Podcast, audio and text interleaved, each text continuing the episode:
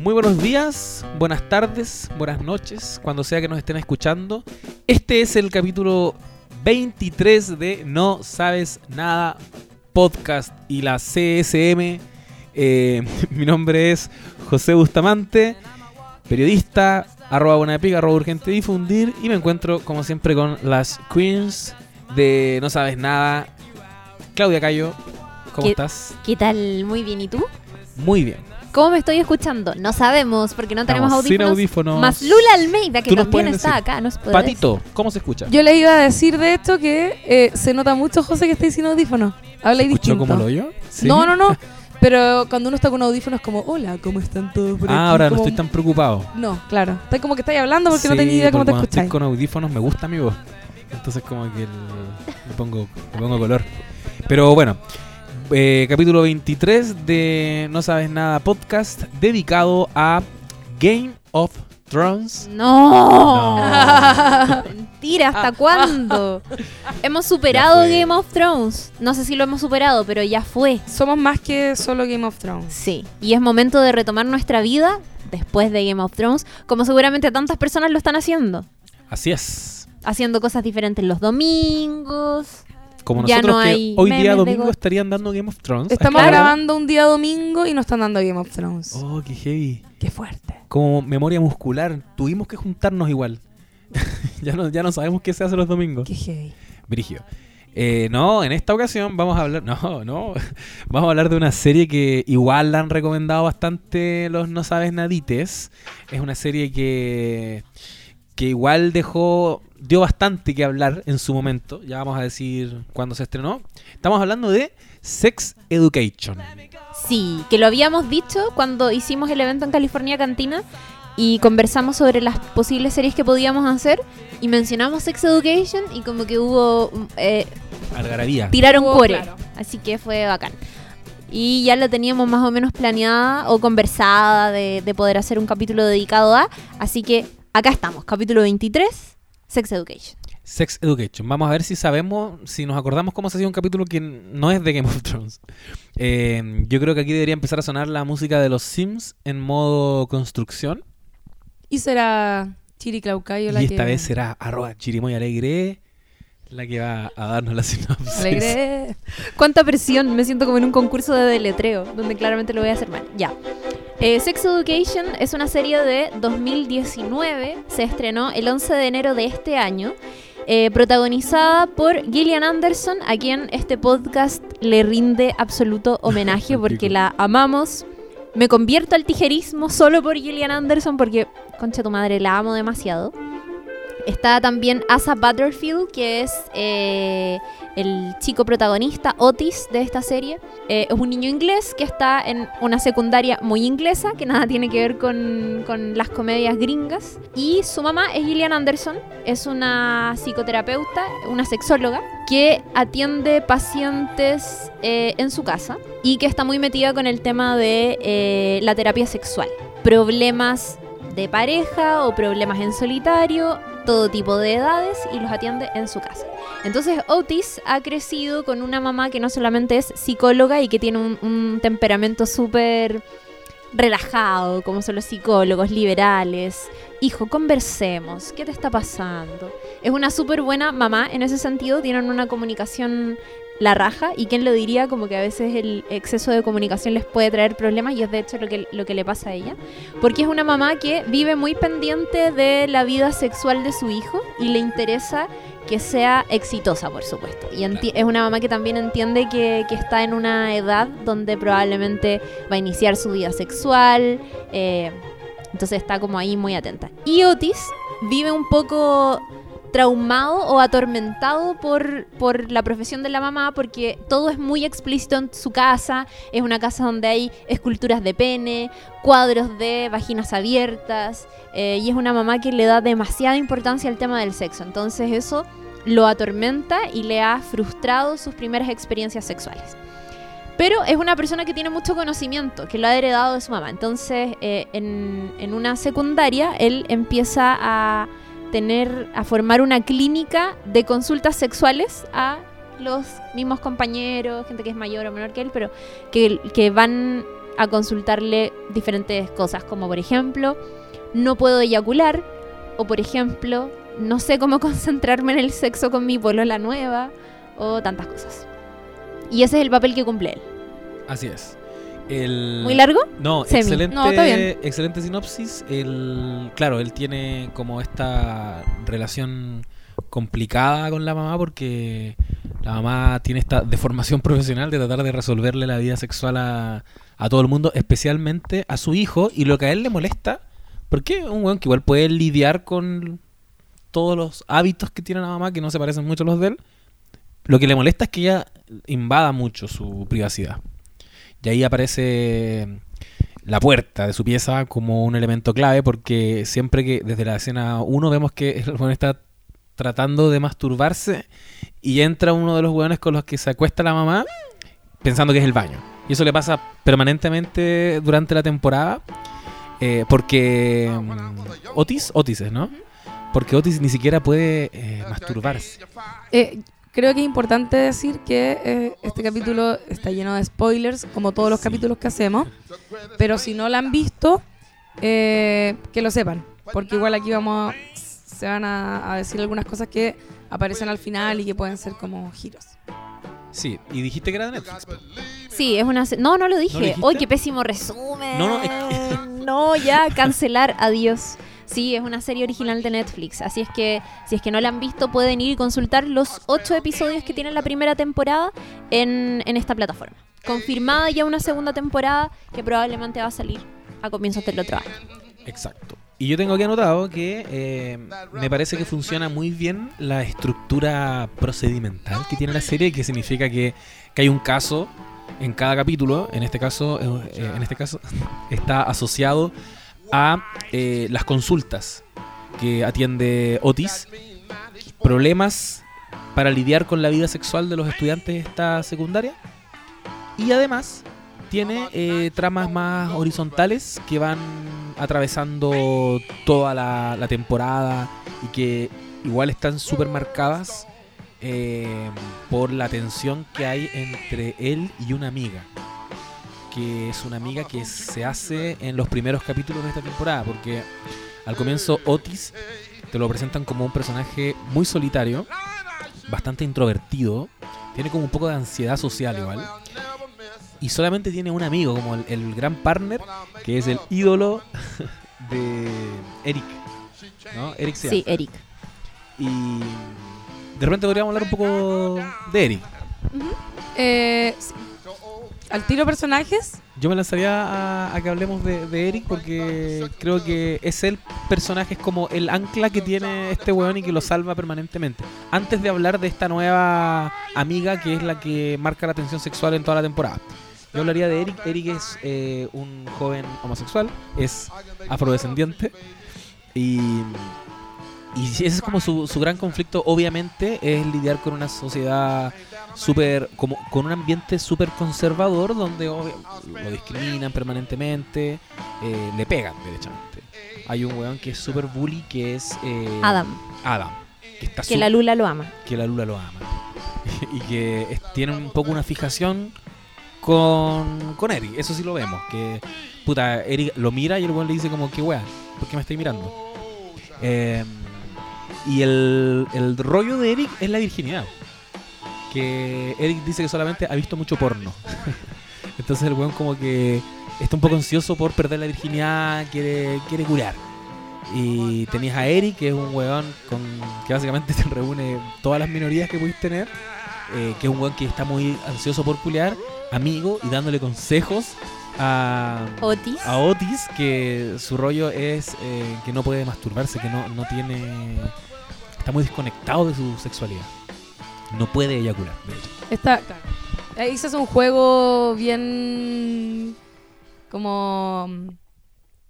Ya que me carga, perdón, me carga decir como esto es muy de guion, porque siento que lo digo siempre, pero es como la típica paradoja, ¿cachai? Como él da consejos de sexo, pero eh, él mismo no puede tener sexo, ¿cachai? Como que tiene, tiene ese juego.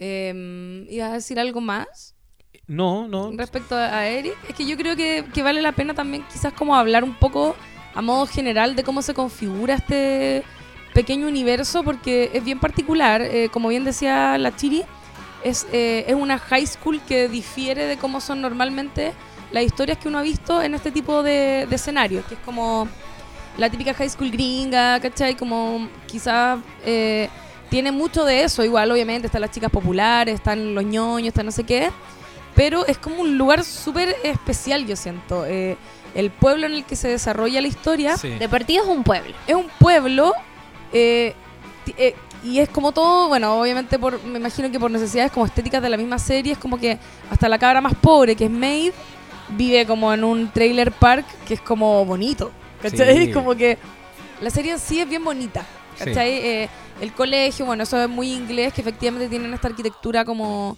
eh, las ciudades que son todas muy iguales y todo muy antiguo.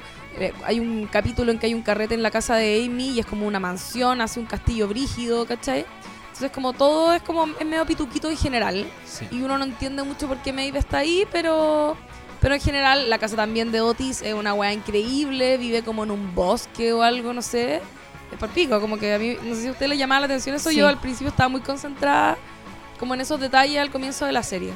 Y que Em, marcan y que están van determinando igual cómo se desarrollan ciertas escenas, porque el hecho de estar tan aislado también implica que hay grandes caminatas, hay grandes trayectos en bicicleta, que también son utilizados narrativamente. Exacto, toda la razón. Eh, y claro, pasa esto con este grupo. La serie en el fondo lo que hace es que te cuenta las vidas de varios de los personajes de esta high school. Eh, pero principalmente te cuenta la historia de Otis y Eric, que son amigos, y Maeve, que es esta cabra que como que se suma a la gang eh, y, y desplaza a Eric, que también es parte de la historia. Sí. Eh, por otro lado también, y, y es como parte... Me gusta eso de la serie, además que es como... Te están contando las historias de estos pendejos, pero también es muy importante el rol que tienen los papás. Sí. Entonces está desde el, desde el punto de vista de los pendejos, pero siempre teniendo en cuenta la, la- fuerte presencia que tienen, sobre todo para esa edad, eh, los padres y más aún teniendo en cuenta, y, y es como, se, como comienza el primer capítulo de la serie, que es, eh, te, te dejan instalado que estos cabros están pasando por la explosión sexual, ¿cachai? El deseo sexual como que se instaló en todos ellos, se supone como de- en el verano, como que Eric lo dice, como Sí, lo dice. en este verano todos o culiaron, eh, ¿cachai? Y llegaron culeando o con ganas de culiar o pensando en culiar o como que por ahí va la cosa. Entonces, lo que hace finalmente eh, Otis con, con Maeve es hacerse cargo de estas necesidades que tienen los alumnos de, de este colegio eh, respecto de las dudas que tienen, porque obviamente son cabros chicos, entonces no tienen pico idea de sexo, no saben nada, ¿cachai? Entonces, eh, es interesante cómo uno, un, porque podría haber sido un profesor, ¿cachai? Claro. Pero no, es uno, uno de ellos mismos, que más encima el que menos ni siquiera se ha corrido una paja, eh, el que se va a hacer cargo como de guiarlos en este, en este nuevo mundo que se les ha abierto respecto de su propia sexualidad. Es, es- es interesante igual. Sí, y es un personaje que, el Otis, que aparte de que tiene esta gran tranca sexual que mencionábamos antes, y que vive con una mamá que es terapeuta sexual de quien aprende todo lo que él le enseña a los pacientes, eh, igual tiene una habilidad particular para conectar con sus pacientes. Es un weón que innata, de forma súper innata, siento que puede resolver, porque él siempre busca como el origen emocional de los problemas. ¿Cachai? Como que se va, se va a buscar cuál es el rollo afectivo que hay acá. Eh, y eso le sale súper bien. Eh, como que tiene una sensibilidad especial, igual Otis. Más allá de todos los conocimientos técnicos que aprendió de, de su mamá y que también lo hace, hace más compleja la relación con la mamá porque si bien eh, es complicada, igual le sirve mucho la presencia de ella en su vida para después estudiar. Po. Porque de hecho se pone a escuchar las consultas de la mamá para tomar nota y todo lo que sabía al comienzo no sabe por qué lo sabía, pero simplemente lo sabía, porque es como estuve siempre rodeado de todo esto, de toda esta información. Es interesante lo que decís tú también antes como del, del hijo de psicóloga, que es como... eh, que igual es un clásico. Como que al final, claro, los psicólogos ayudan mucho a la gente en general y uno les agradece mucho, pero uno después se va para la casa y no lo veis más, po, ¿Cachai? En cambio, tener una persona que te está constantemente analizando y que algo que también se menciona ahí respecto de, de Jean, que es el personaje que se Gillian Anderson y, este como plomero que va a su casa, eh, que es como lo difícil que es para la gente que rodea a un analista, a un psicoanalista o, terapeuta, eh, de sentir todo el rato que esa persona que tenía al frente, que en este caso es tu mamá, imagínate, está como analizando cada cosa que haces y como que de alguna forma u otra igual te la está diciendo, ¿cachai? Eh, no puede evitarlo, va, es parte de su identidad ser terapeuta. Y él como hijo de terapeuta está chato, ¿cachai? Y, y, y, te- y- y entendemos que sus problemas sexuales eh, van directamente relacionados eh, con esto mismo, ¿cachai?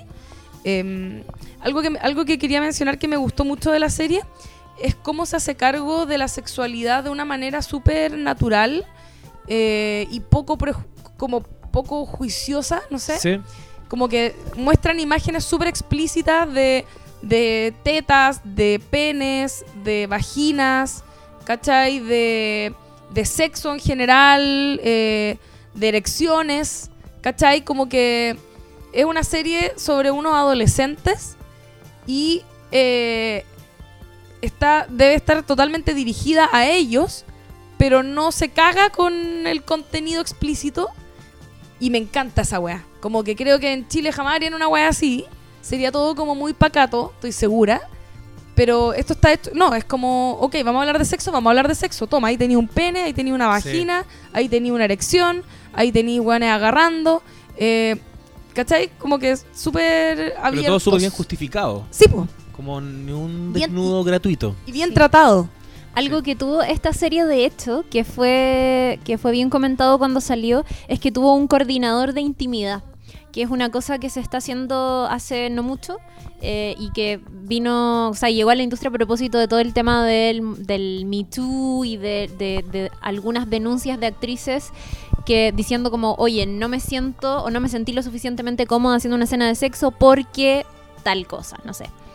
Y, y entendiendo que estaban trabajando además con actores súper jóvenes, ellos decidieron, me parece que los primeros que hicieron esto fue HBO, pero, pero ellos se sumaron. Y ellos también lo hicieron entendiendo que están trabajando con actores de verdad súper jóvenes. Algunos están recién haciendo sus primeras cosas en televisión, entonces son como buenos recién salidos de un college de teatro, de arte o lo que sea. Eh, y, y qué bacán, porque claro, como decían ustedes, hay, hay harta escena de sexo explícita, eh, pero son jóvenes súper jóvenes, la creo que hay harto desnudo femenino también. Entonces pusieron como ese cuidado y fue súper aplaudido. Eh, yo encuentro que Sex Education tiene una cosa muy... O sea, lo, lo que decían ustedes de, de, de ser... De esto, como a quién está dirigida esta serie. Porque mm, yo creo que es como casi como... Si tuviera un una hija de, weón, 14 años y necesito que entienda todo, le diría como, Sí. hija, ve esta serie. Onda, vela sola, no la voy a ver contigo porque ya sabemos lo que pasa cuando hay un hijo al lado No de lo su papá viendo escenas de sexo. Pero le diría, ve esta weá y, y ve Big Mouth, que también es otra serie de Netflix, pero que es una serie animada, No también de humor y que eh, uno se hace la misma pregunta, ¿a quién chucha está dirigida esta serie? Porque, claro, te habla de cosas adolescentes. Big Mouth también es como un grupo de pendejos en el high school enfrentándose a la primera menstruación, los primeros pololeos, o chucha, no tengo vello púbico. E- Es un poco más puber, pero igual es sobre sexo adolescente. Y le gusta mucho a los adultos también. Porque, porque, porque. Y creo que esto es algo que hace muy bien tanto Big Mouth como Sex Education, que es desmitificar muchas cosas de, eh, de la sexualidad. Y hablando desde el punto de vista juvenil, que es como, bueno, el sexo no es tan simple. Y si no es simple para los adultos, imagínate lo complejo que es para los adolescentes que de verdad no saben nada y están partiendo. Entonces creo que se hace, se hace cargo de manera muy bacán de ese tipo de cosas.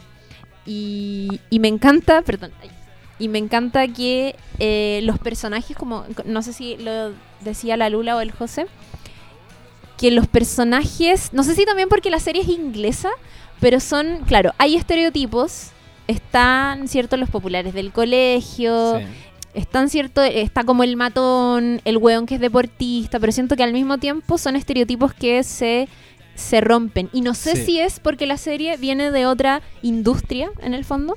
Em, pero, por ejemplo, Otis no es ni el popular ni tampoco el nerd. Es como el weón normal. Sí. Eh, lo hablábamos también sobre Jackson, que es el, el pololo de Maeve. Es el, es el típico, es un weón popular en, el, en la escuela porque es muy exitoso haciendo deporte, pero no es un saco wea, Sí. ¿cachai? No es un saco wea y de hecho pareciera que igual en algún momento empatizamos palo yo con las cosas que le pasan. Eh, o sea, viene de, un- de una familia homoparental. Está también Eric, que, que su problema no es salir del closet, sino que es un weón ya abiertamente gay, sino que lo que nos muestra la serie es cómo está en proceso de aceptación en relación a su familia, cómo hay un papá, cómo hay un hogar lleno de puras mujeres y con un papá que parece que es bien rudo, son una familia inmigrante, entonces, claro, como que siento que se repite mucho el tema del estereotipo y clásico de, co- de comedias, rema- de comedias románticas como, eh, no sé, American Pie, y todas esas, Claro. esas típicas comedias adolescentes que hablan mucho de sexo, pero también eh, hace una relectura, creo que porque también es más moderna, no solamente porque es porque- inglesa, sino porque es más moderna. Es Es por- más actual. ¿Y por qué? Bueno, claro. Porque es más actual, porque es británica, Mm. pero es otro ecosistema, no tiene nada que ver con el que estamos acostumbrados a ver. Ponte tú, en ese caso, Adam, es súper representativo porque es como el Por matón. Uno podría decir que es súper mino, debería ser como el popular, y no es el popular. No, po. Es un buen súper atormentado y súper solitario. Y eso es mucho, eso es mucho más parecido a cómo funciona en la vida real un bully. Que es como ya, pertenece al grupo de hueones populares como un poco por obligación a veces, Claro. pero no necesariamente, no es un buen encantador, ¿cachai? Sí. Porque es un matón, pues, weón. y, y, y, y todos los... Está muy bien justificado el personaje en cuanto a sus problemas, creo. Eh, pero a la vez tampoco es como, ah, pero por dentro era una gran persona. No, como que no lo salvan de esa forma necesariamente. Exacto. ¿Cachai? Es- súper... a lo largo de la serie, si bien al final tiene como un arco en el que uno termina entendiéndolo más y como que a lo mejor decía, chuchi, igual acá adentro por último hay una... eh, como una materia prima trabajable. eh, es es súper consistente durante la, la serie el personaje. No te va a hacer un acto de bondad al final, ¿cachai? La cagó. Y Mm. uno tiene la tendencia a esperar ese acto de bondad. Yo Sí, varias veces dije, ah, ya, aquí se pega como Aquí la- se reivindican. la- el saludo, como bacán, amigo, cambié. Y es porque estamos acostumbrados a ver un tipo de relato, un, Sí, un tipo de, de estructura. Maeve también es representativa en este caso porque Maeve es cierto. Sí. ¿Está bien? Maeve. Maeve eh, es la viejita rica del colegio. De hecho, el protagonista la define como la leona dentro de la, la Inalcanzable. cadena inalcanzable. Pero también es súper solitaria porque también resulta que es como la más pobre del colegio y, y la, y es súper estigmatizada y la tratan de, de puta básicamente porque se corrió el rumor de que le había hecho un felatio a un compañero, le había mordido el escroto y tenía que lidiar con eso, ¿cachai? Y eso la hace súper ruda, entonces te cuesta situarlos en los lugares que estamos acostumbrados a ver de una comedia adolescente eh, gringa, Mm. como no existe acá. Porque Maeve además no es como, o sea, ya es el personaje principal, pero es, un- es una heroína como es la es la mijita rica, pero pero además es como intelectual, es como feminista. También, po, sí. No no es el papel de la de la otra chica que que está La- pololeando con Adam, ¿cachai? ¿De Amy? no- es que no, sí, sí. Amy la lleva de igual. Amy. Me encanta. Sí, no, es bacán. Eh, bueno, y Jin, aquí el, el tema de los papás, tradicionalmente en comedias adolescentes o, o en cosas adolescentes de este tipo, de, de- de problemas de la edad, siempre el papá es como mm, el papá principal.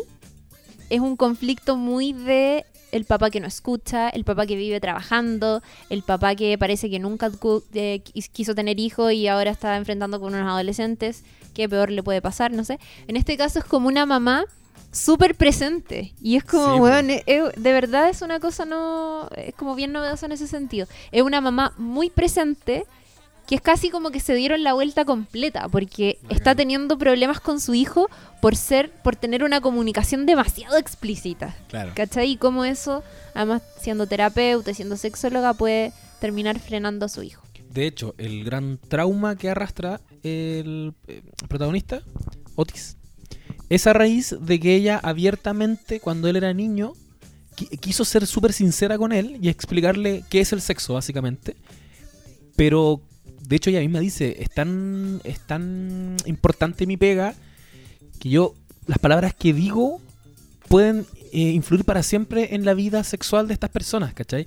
Y ella no sabía que eso lo había hecho a su hijo. Porque por un lado el hijo ve al papá cagándosela a ella y están culeando en una pieza. Él le cuenta a la mamá y le dice, ¿por qué están desnudos? Y él le empieza a explicar. Y es súper explícita y uno dice como, ah, bacán, qué bien, ojalá a uno le hayan contado las cosas así de directo. Pero comete el error de decirle, y el sexo también puede destruir vidas. Y te muestran que el weón se va a la actualidad, donde el weón le tiene miedo al sexo porque destruyó una familia y bla, bla, bla, bla. ¿Sabéis qué? Es bacán eso que estoy diciendo, porque efectivamente la serie eh, en ese momento es como que te, te cuenta de manera muy eh, explícita cuál fue el problema de, eh, de Otis y por qué es como es respecto de su sexualidad, que si bien es algo que, que se cuenta a lo largo de la temporada, a lo, a lo largo de los ocho capítulos que tiene la serie, no hace como tanto hincapié en eso. Lo- como que visita ese lugar de tanto en tanto, pero más hacia el final obviamente tiene como unos momentos eh, más eh, donde toma más importancia porque empieza él a querer salir con, con gente, tiene un par de, de pinches en el fondo. Em, y, en- y- y me- y me pasa con, con la serie que encontré que tenía, era muy redondita, weón. Como que Sí. siento que está, es muy evidente eh, que está como revisitado, ¿cachai? Cada, cada capítulo está revisitado luego del final, por así decirlo. ¿Cachai? Como que, y lo hablábamos antes, como lo, lo que pasa con eventualmente con Adam, que finalmente, no sé si es gay, pero termina teniendo una relación homosexual eh, con, Con Eric. Con Eric. Eh, una relación, me refiero a un acto sexual con Eric, Coito. claro. Eh, eh, felatio. Eh, y eso está anunciado desde el segundo uno. Sí. ¿Cachai? Cada vez que el weón le decía tromboner, era como. Después podía asumir, claro, este weón estaba obsesionado con ese pico parado que vio en algún momento de este weón mientras tocaba el trombón. ¿Cachai? Como que. eh, y eso, eso está, está muy bien construido como la temporada entera como, como obra eh, completa. ¿Cachai? Sí. y cómo está dividida en estos capitulitos que te van contando y como decía el José, cada capítulo te cuenta como el, el- la tranca de alguna de estas parejas que visita la, entre comillas, clínica eh, y cómo dialogan algunos de estos conflictos con eh, los conflictos que van teniendo eh, los protagonistas del- de la serie. Eh, En otros espacios emocionales. En otros Sí. espacios emocionales. Y, ah, y quería, quería comentar algo que me llamó mucho la atención, que la serie también está hecha en, en este universo que hablábamos, que es muy atemporal. De hecho, yo cuando vi el primer capítulo, que lo vi hace mucho tiempo, vi el primer capítulo, no lo vi entero, creo, y después lo volví a ver ahora para, para este capítulo de No Sabes Nada Podcast. Pero cuando había visto ese primer capítulo, no había cachado que era en la actualidad. Sí, es verdad. Por, porque la, por cómo se viste Otis, por cómo es la pieza de Otis, la casa de Otis, la mamá de Otis. eh, hay un montón de elementos que te sacan del año 2019 y que pareciera que fuera una serie que ocurre en los 70 o en los 80. eh, y yo creo que eso no es tan casual eh, y creo que es una, tienen una buena forma de lidiar con la tecnología. Que pasa lo siguiente Igual tienen iPhones. tienen, pero lo ocupan súper poco. En la, en la vida real lo ocuparían mucho más. O sea, Sí, hay capítulos donde yo tuve que ver ese iPhone para, para saber que estaba en la época actual. Como que eso que tú estás diciendo, yo recuerdo que me ocurrió en algún capítulo en que dije, ah, pero calmado, ¿en dónde está situado esto? Y de repente él saca su celular y dije, ah, ya, es en la época Mm. actual. Pero claro, no es, no es Igual tan juega evidente. Nintendo Switch, que salió como el año pasado. Yo como que por ese tipo de cosas, pero sí entiendo que está en una atmósfera. También creo que es porque ocurre en un pueblo medio perdido, como que tú sabéis que es Inglaterra por el acento, pero no cacháis qué lugar es. Y claro, estos pendejos salen del colegio y tienen que caminar como largas distancias o andar en bici largas distancias para llegar a una casa. Entonces uno piensa, esto que es como una ciudad antigua, ¿dónde está sucediendo? Creo es que, que, la, la, las ciudades en Inglaterra son todas iguales. Son todas como las veis. Como todos de piedra y como enano y como con castillos. Sí, pero no todas las ciudades de Inglaterra son como de campo, ¿cachai? No, pues es como, ¿sabéis qué, qué pensaba yo? Es como un poco como era la de Big Little Lies. Por eso, ¿Sí o por no? eso, que ahí también uno, te- claro, Como media pituca, además. Tiene Sí. una hueá media extraña. Eh, pero además, yo lo que creo es que tiene. A ver, una weá que empezó a pasar, o sea, que ha pasado siempre con la tecnología, cuando tú empezás a contar historias en cualquier serie, película, teleserie, lo que sea que queráis contar, la tecnología siempre se transforma en un problema. Porque, por ejemplo, antes, eh, no sé, salías de tu casa y no tenías teléfono y eso podía ser un conflicto fundamental, un obstáculo fundamental en una historia, ¿cachai? Eh, o la gente se llegaba a ver a las casas de sorpresa. Ahora tenéis que justificar por qué chucha no le mandaste un mensaje a esa persona. ¿Por qué no fue un mail? ¿Por qué no fue una llamada telefónica? ¿Por qué llegaste de sorpresa y esa persona no se enteró si ahora no está todo el rato enterado de todo? Entonces como que yo siento que, por eso decía, yo creo que fue intencional no ocupar tanto la tecnología en este caso y creo que lo hicieron de buena manera. Chiri, mira, yo creo que fue donde dije Chiri a lo mejor. Siri está notando todo lo que yo digo en este momento. No, qué me está miedo. escuchando. Estaba hablando de tecnología, ahí tienen papito. ¿Deseas llamar a Chiri? por interesarte. Ok, ¿te puedo ayudar con algo? Muere Siri. Adiós. Siri fue parte de este capítulo de No Sabes Nada podcast. La odio. Me carga que me está espiando, claramente. Este full Black Mirror. Pueden escuchar el capítulo que hicimos de Black Mirror también. Hablamos un poco de esto. Nuestro segundo capítulo. Oye, yo a propósito, las la estoy escuchando, compañeras, y, y pensé algo. ¿Qué? Que, que aparte de que tiene esa función narrativa que dice la Lula, eh, que no entendamos tan bien dónde está situado esto, creo que también nos conecta a nosotros, a nuestra generación, más con ese tipo de adolescencia. Oh, todo el rato. Porque si tú lo pensáis, esta es una serie que eh, es representativa para los adolescentes del año 2019. Como habíamos dicho al comienzo, esta es una serie para ellos, para que la vean y aprendan. Puede ser puede eh, generar eh, empatía con los adultos que se ven representados en los papás de ellos, pero no tendría por qué hacernos sentido a nosotros, más allá de la nostalgia.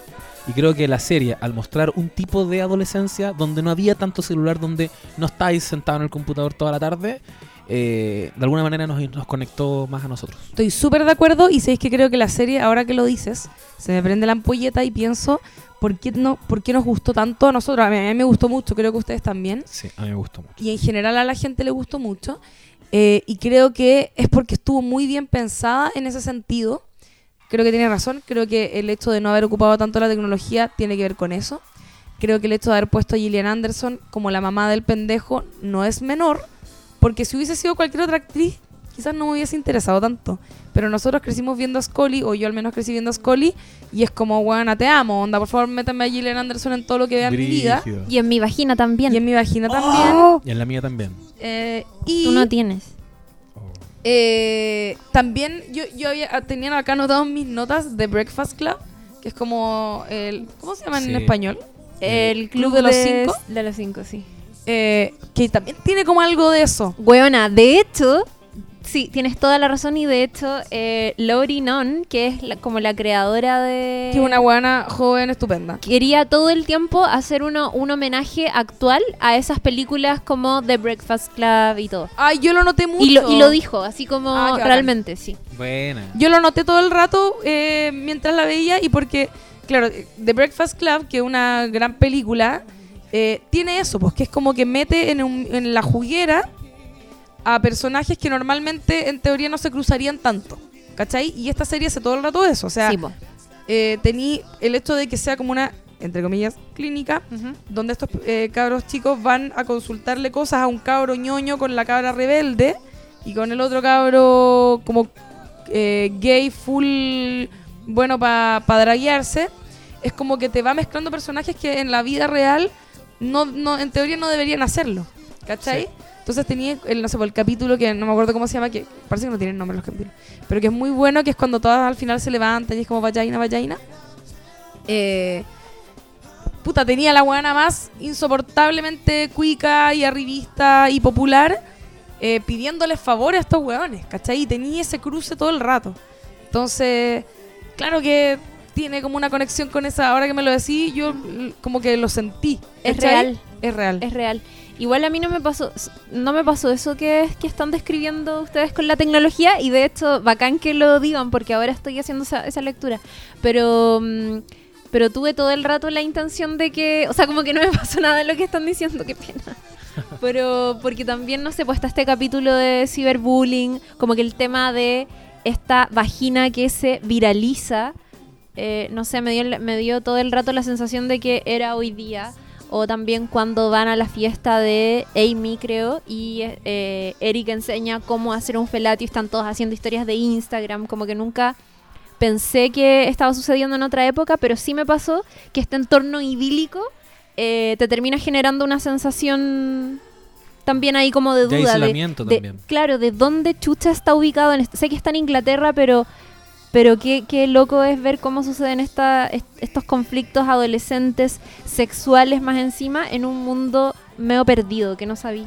Como- De hecho, yo creo que tiene solamente dos funciones narrativas la tecnología o, o los celulares en este caso. Una es la que dices tú que es como bien frecuente en la serie, que es la viralización inmediata de algo y que eso también es una utilidad para es una herramienta, yo creo que para el guion es como sí, para instalar conflicto. porque en otra época sería como se corrió la voz, ¿cachai? Eh, ahora no, ahora te sirve tener esta weá. Y lo segundo creo que son los chats, porque utilizan harto el recurso de, de- de mandar un mensaje. Y también es como acelerar la comunicación entre los personajes. Pero por ejemplo tenéis weas como a Adam, que no se entera de que la mina estaba haciendo un carrete, o es el último en, enterar- en enterarse. Y esa weá es súper poco millennial. ¿cachai? Es como muy poco de la época, porque hoy día tú te enteráis ¿Cómo se entera? No me acuerdo. le dicen. O es- no sé si escucha o le dicen, pero es el último en Mm. saber que no lo estaban invitando a X carrete. Sí. Y va y trata de entrar y todo. Igual después Eric se queda sin batería y por eso no y por También. eso lo terminan golpeando. Se le- le Se- roban. Le roban. O le- ah, ¿le roban? Sí. Ah, eso era. Le roban una Es que mochila. Claro, ¿Sabes pero qué? también le roban como Le roban la su- cartera. Tiene, tiene, como que es verdad lo que dice. O sea, la tecnología está, pero no, no invade la historia. Y en la vida real invade nuestras vidas. Acá Sí. no la invade. De hecho, creo que una de las pocas veces que vemos porno en internet, que es algo que debería estar ahí como mucho más presente, yo siento, es cuando Otis está buscando para ayudar a estas cabras lesbianas y necesita saber cómo se Mm. cómo tiran. ¿Cachai? Sí.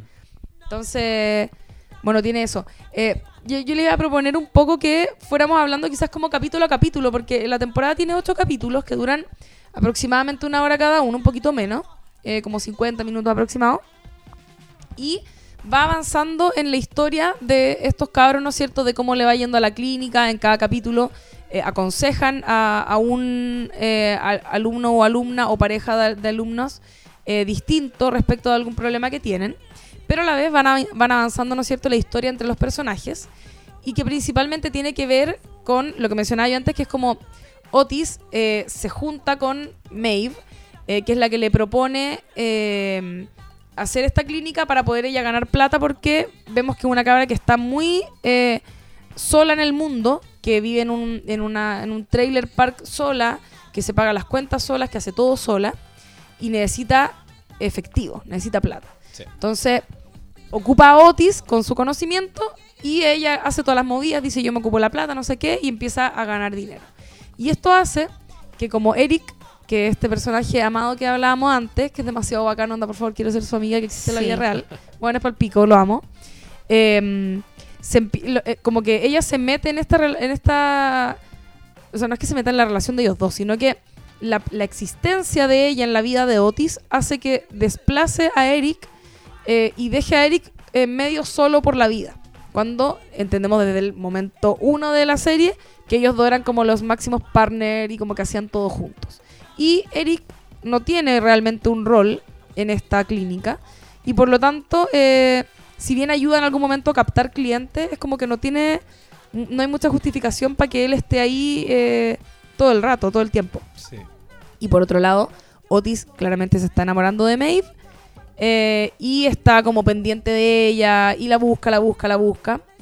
Eh, y de hecho, eh, bueno, hay un, hay un capítulo que es muy bonito, que es el capítulo número 5, que fue mi favorito, por algo no menor, que es que ese capítulo le hace un homenaje a mi película favorita de la puta vida, que se llama Hedwig y la pulgada rabiosa, Hedwig and the Angry Inch. Eh, y que es, ¿no es cierto?, es el cumpleaños de Eric y como que deciden eh, el, Otis le regala entradas a Eric para ir a ver la película. Y, tenía- tenían esta tradición. Era una claro. tradición. Iban disfrazados de Hedwig Sí. y toda la weá. Eh, y es palpico porque Otis le regala las entradas, pero a la vez eh, después se termina corriendo porque Maeve eh, está, parece que es el capítulo este de la foto de la vagina, Sí, entonces sí. como Sí, que sí, le pide ayuda. le pide ayuda y para Maeve es un tema porque obviamente ella como feminista no le quiere cobrar a la, a la cabra de la vagina, que lo confiesa. ¿Cuál era el nombre de ella? ¿Se acuerdan? No me acuerdo, pero No era la acuerdo. niña... La cabra cuica, Era como la líder de los populares. Ruby. Sí. Y que Ruby. Y que ella en el fondo le, le quiere pagar como para que hagan de detectives y encuentren a la persona que está difundiendo esta foto porque dice que va a mostrar su cara. Eh, y Maeve, como buena feminista que es, le dice, no, mira, quédate con tu plata, yo no te voy a cobrar. Y se empeña, ¿no es cierto?, en encontrar a la persona que está haciendo esto. Eh, y Otis está con ella en esa búsqueda y dejan solo a Eric y Eric, que su papá siempre lo muestra muy preocupado. El papá debe ser como, la familia no sé si será como de Kenia o Ghana, pero son estos, eh, muy típico en, en Inglaterra, De estos Ruanda. inmigrantes De como africanos. eh, y que si bien lo aceptan como gay, el papá no entiende Mm. que el cabro ande maquillado y llame tanto la atención y le da miedo su seguridad. Sí. Y todo el rato hemos visto que Eric es como, ay papá, cállate, como estáis puro weyando, da lo mismo, como yo soy así, soy así. Y eh, entendemos que un, un poco por el abandono de, de Otis, Eric se ve en la obligación de caminar solo por la vida vestido como está vestido de Hedwig. Y eh, le terminan sacando la chucha y es un momento tremendamente triste. Durísimo. Durísimo. Durísimo. Sí. Yo, yo, yo Que lo marca para el resto de la, de la temporada. Ahí Sí. se produce como una inflexión en el personaje y de ahí en adelante él deja de vestirse como se vestía. así Sin como- sus colores. Sin sus colores. Mm. Y empieza a tratar de pasar piola y queda con mucha rabia también acumulada. Se nota que cambia su actitud por completo. Hasta que este personaje mm, hace catarsis en la fiesta, ¿no? Es que hay, hay una, hay una escena que... No, que como- pasan varias cosas porque al final él vuelve después de pasar como todos estos días eh, súper deprimido y volviendo a vestirse como hétero, queriendo pasar piola, o sea, como de monocromat, o sea, como con pocos Sí. colores y eso.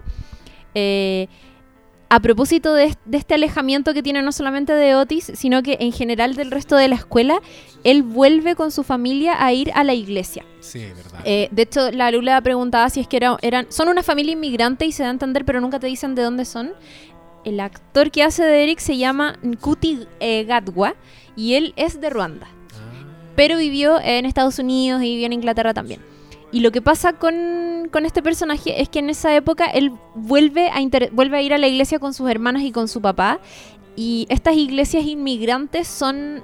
Que, que- que vienen de África son súper alegres, ¿cachai? Sí. tienen otra visión del cristianismo. Entonces, cuando más encima están lejos de su hogar, se toman muy en serio la comunidad porque son, son familias que llegan a Inglaterra en este caso y están ahí solas, ¿cachai? Entonces su lugar de encuentro con su cultura y con sus raíces es precisamente la iglesia. Y, y el, es, un- es una, es un- una religión como súper eh, presente en esta familia. Y Eric vuelve a esta, a esta iglesia con este pastor y es una iglesia súper alegre, como de cantos, es de muchos colores de hecho, y dentro de las cosas que le dice, no me acuerdo si el pastor, pero alguien en la iglesia se lo menciona, es como acá te queremos, acá te aceptamos, sin inclusive como pensar que te lo estamos diciendo porque eres gay o porque te pegaron hace dos días, te lo estamos diciendo porque de verdad así lo pensamos y no sé qué. Y parece que ese momento de conexión con la religión, que es algo muy raro, le devuelve un poco como el ímpetu para ser quien es, que- o sea, quien quiere ser. Y justo está esta época del el baile escolar, claro. Claro. Y, y decide ir al baile y volver a ponerse colores y todo. Que los colores es una forma de conectar, yo creo, con su cultura también, porque Por va y se pone esta especie como de, no sé cómo Sí, se llama, no es turbante, pero Sí. que es muy típico africano. Sí, que de hecho están usando en la iglesia. Y, y vuelve, o sea, claro, como que baja el día de la fiesta y su papá lo ve y chucha ya. Va a ir así mi hijo. Te voy a dejar. Te voy a dejar ni cagando después de lo que te pasó, te voy a dejar que camines solo, lo va a dejar. Y tienen un, mo- y comparten un momento muy especial, no sé si se acuerdan, pero yo... Yo me- creo que uno de los mejores momentos Cuando de la están temporada. Cuando lo- del auto. Sí, Cuan- eh, claro. sí. Que solamente quiero agregar que además de ese momento como eh, revelador que tiene en la iglesia, antes, esto se conecta con que antes se cruza con un, un tipo que andaba medio perdido en auto, Sí. que era un ¿Verdad? como exitoso, la zorra, y se acerca y le pregunta, e- era negro. Era como él en el futuro. Era él en el fu- era él en el futuro, era básicamente eso. Sí. Y es un nuevo rol que nunca tuvo, como modelo a seguir que nunca existió en su vida. Y le dice como, oye, ando, un- voy a un matrimonio, ¿me podéis decir dónde es? Y le dice, sí, es por allá. Y le cacha las uñas pintadas y cómo anda vestido. Y le dice como, oh, acá. Y el weón se va y se queda mirándolo. E inmediatamente después ocurre el momento en la iglesia. Yo creo que es la suma de esos dos momentos que lo llevan a que el weón decida ir vestido así Sí. al- a la fiesta, un poco reivindicando sus raíces, un poco también conectado nuevamente con su familia Mm, y tiene esta escena al- afuera del, Sí. del colegio que claro, comienza cuando este weón se viste y va saliendo de la casa y, y es casi como la salida del closet oficial, porque se supone que la mamá no, no lo había visto así. El papá le decía que tu mamá no te ve así. Como cámbiate antes de que tu mamá te vea así. Eso se había dicho en algún minuto. Y el weón va, baja, toda la familia lo mira, que él tenía como muchas hermanas, y le dice, me voy a la fiesta, como esperando una reacción brígida, y el papá le dice, te llevo. Que eso lo encontré muy lindo también. Es muy bonito ese momento. Es muy bonito. Y, y en la fiesta, antes de entrar, tienen la conversación que expone qué pasaba con el papá. Que para mí el papá era un personaje súper interesante Mm. porque me intrigaba un poco enten- entender qué pasaba por su cabeza. Sí, Parecía es que que, lo, lo sabía que había salido. Sí, Sí. era raro. Es No que sé era si como. homofóbico o no sé qué rollo tenía él con el hijo, pero no me quedaba tan claro hasta que en esta escena eh, demuestra que en el fondo tenía miedo. Y no era más que eso. Y, y le grita a un tipo que lo está esperando, no entendí quién era, el chofer del Uber. No, pues era el papá de otro pendejo. po. Ah, ya, y le, le- lo están tocando la bocina y le, le pega un Saque grito su auto, como, me quiero ir, señor. Espera, weón, yo estoy hablando con mi hijo. Y, el papá- y el hijo le dice como, papá, ¿cómo le gritaste? Dijo, sí, creo que estoy aprendiendo valentía de mi hijo.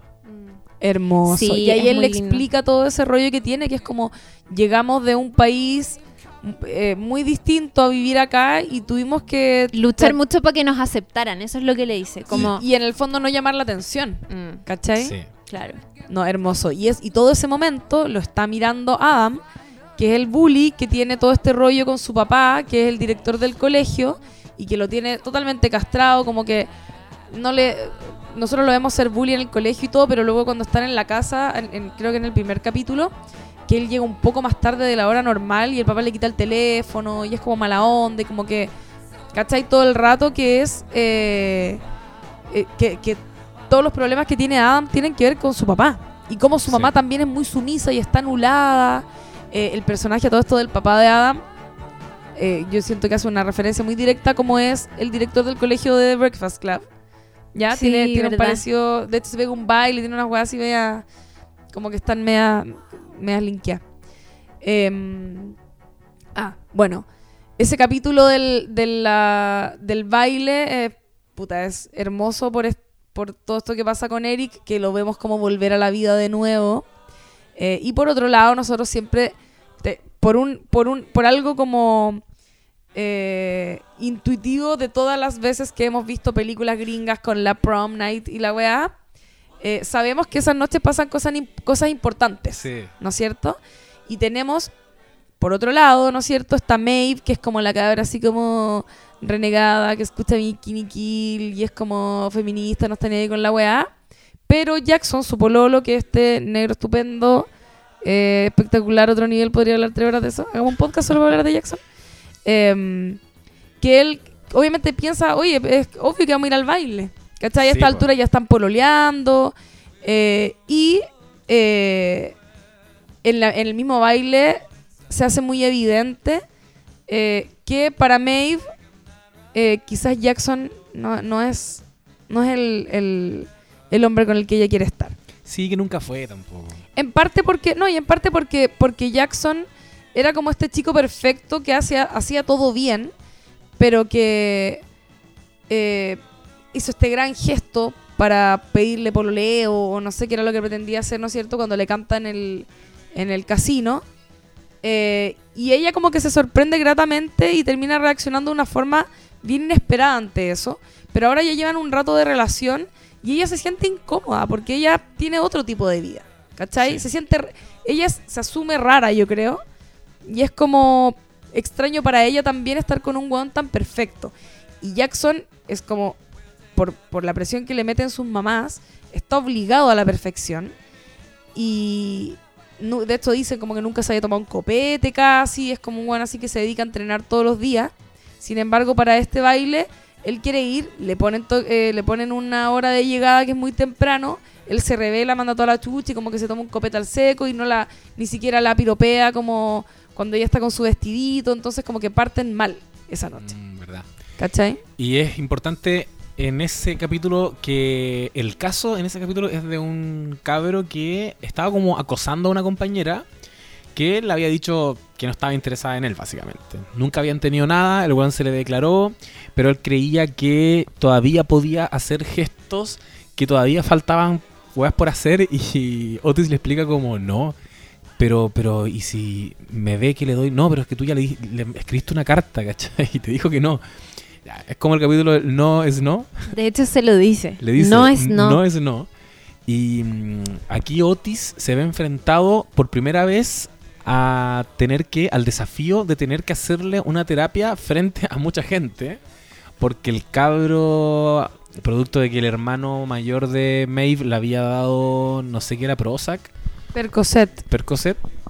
Le había dado Percocet. eh, el bueno está drogado y trata de subirse como a la escenografía del escenario y alcanzarle la luna a la mina que le gustaba. Frente a todos, el bueno se va a sacar la mierda y empieza a amenazar con tirarse también. Entonces ahí tiene que sacar la voz Otis y frente a todo el colegio empezar a hacerle una terapia como en vivo. Y ahí se tira unas buenas cuñas. Pues le dice básicamente una definición desde su punto de vista que el amor no es alcanzarle la luna, el amor es una cosa de suerte.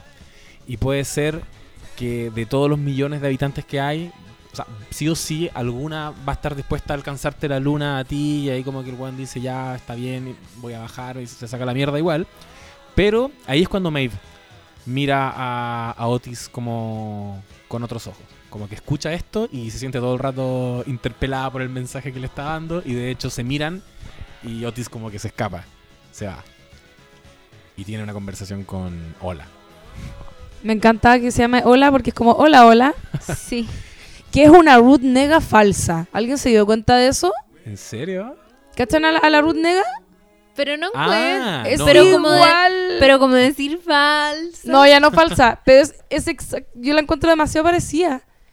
Como, es que, en- yo- bueno, en, en Preacher, en la serie de Preacher, eh, sale al menos como con el mismo peinado, ¿cachai? Entonces como la misma persona encuentro.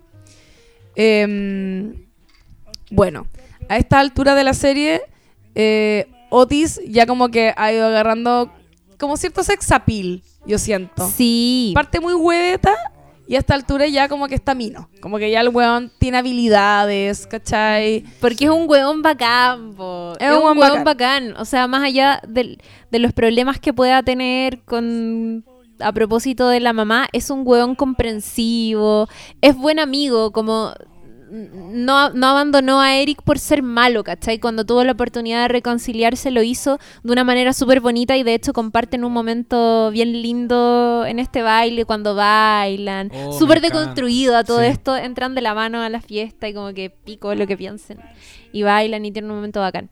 Eh, pero además siento que era obvio que en algún momento iba a conectar con Maeve porque tenían tenían intereses en común, como que a los dos hueones les gustaba mucho la música, eh, pero claro, uno era muy poco popular y la otra era muy muy famosa en el colegio y parecía que por eso era como imposible. De hecho, él le dice a Ola, cuando se manda el cagazo con Ola, Ay, qué le Qué dice, le, más le dice eso.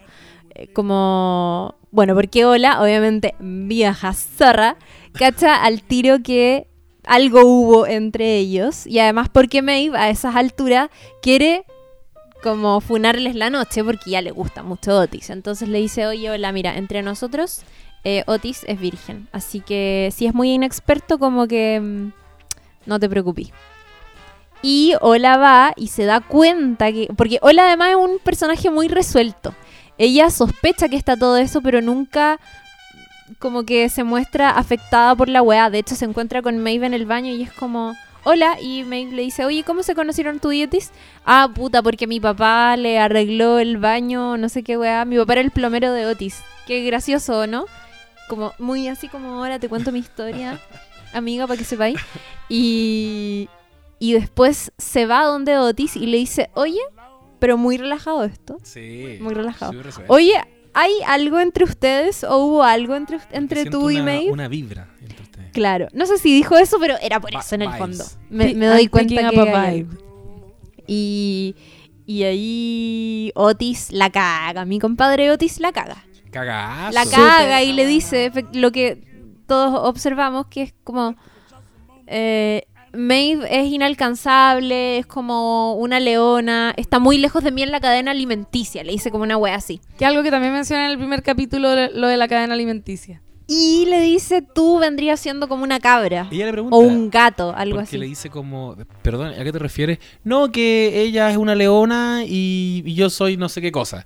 Y ella le Claro. dice, ay, ay, como que empieza a tirar de ese hilo. ¿Y quién Y sería le yo? dice, ¿y quién sería yo entonces?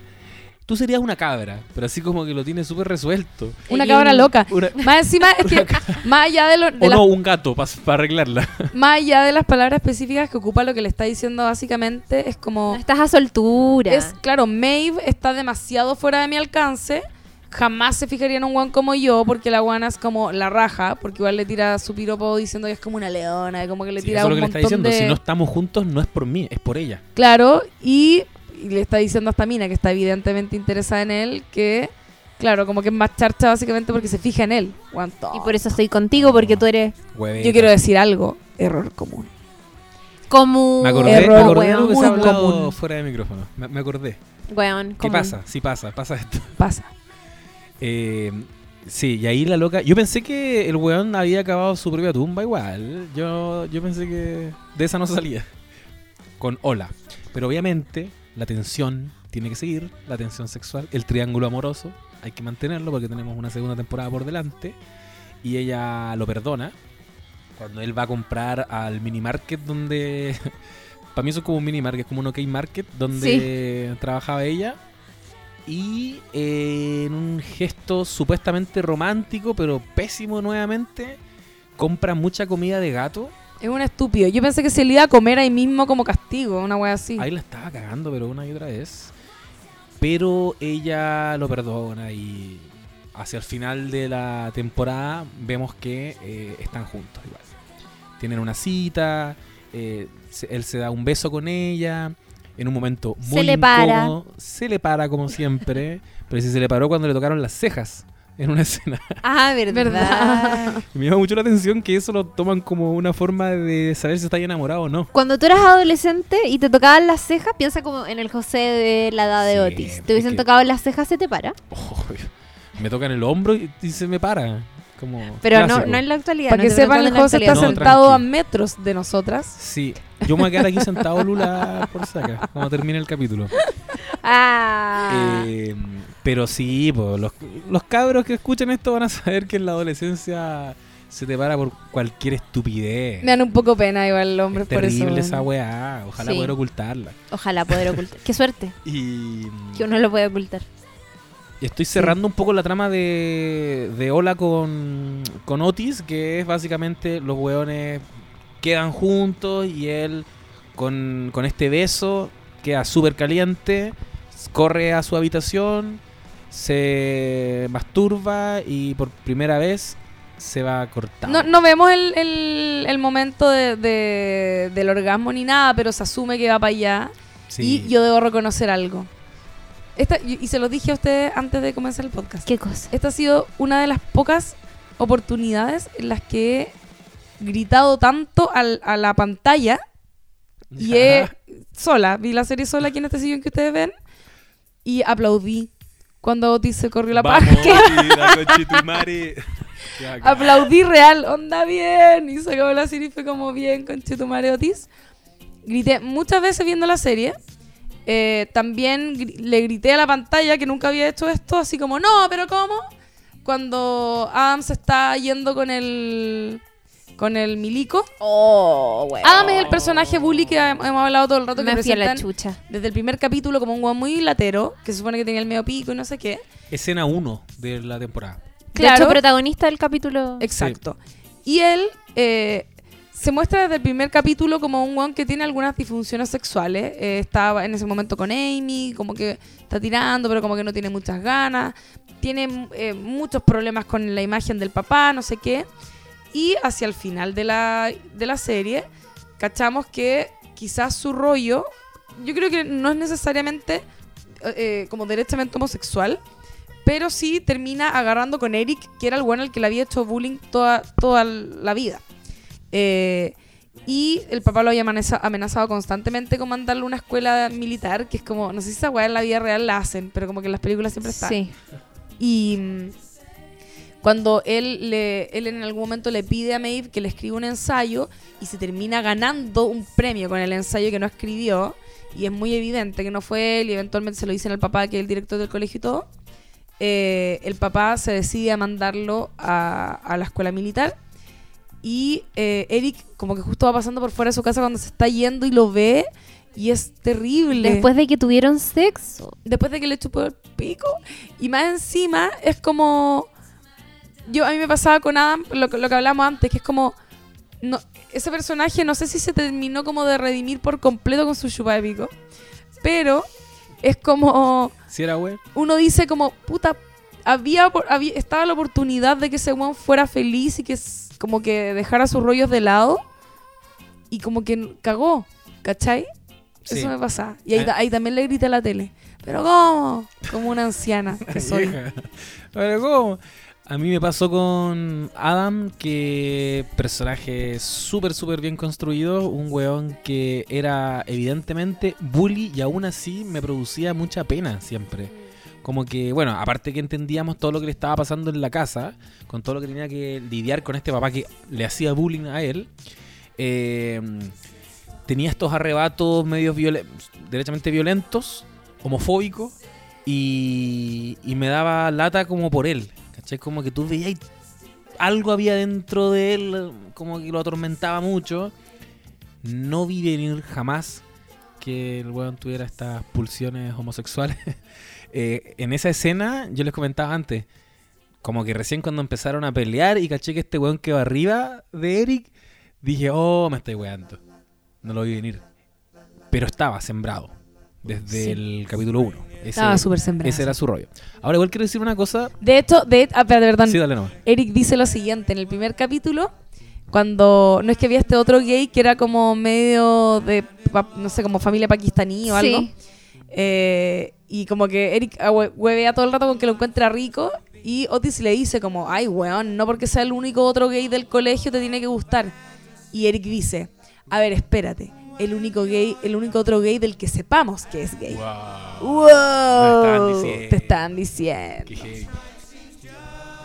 Y quiero decir que hay, mm, hay un aspecto quizás en el arco de, de Eric que me, me complicó un poquito, que es que un weón que lo pasó tan mal, con quien empatizamos tanto, porque el rollo, el, el loco no, no salía del closet, o, por lo menos no se destapaba y, y recibía bullying permanentemente, termine como pseudo enamorado de un weón tan violento. ¿Cachai? Yo sentí que. que no se lo merecía. ¿Cachai? Como weón. Eso le toca. Le toca agarrarse, aceptar que es, es como súper de, de sumisión igual. Como el weón que lo amenazaba con matarlo durante toda la temporada. Ahora ya está bien. Yo me quedo con que le chupa el pico feliz porque su arco era. Por favor, chúpenme el pico. ¿Cachai? El weón lo decía siempre. Eh, he visto mucho porno, yo sé cómo se hace, tenía como ese rollo, perder la virginidad. Pero esa, eso que se insinuó de que además había onda ahora entre los dos, me agrada porque a los dos personajes los quiero. Pero creo que no se lo merecía este weón. Puta, es que me pasa que no, no puedo pensar mal de ninguno de los personajes, incluso de Adam, porque es como entender que están en un contexto muy adolescente y que están creciendo todavía. No es como que los no es, no es como que podamos juzgar a Adam por ser el violento que es, porque no es un weón completamente eh, construido en su carácter y personalidad, es un adolescente, ¿cachai?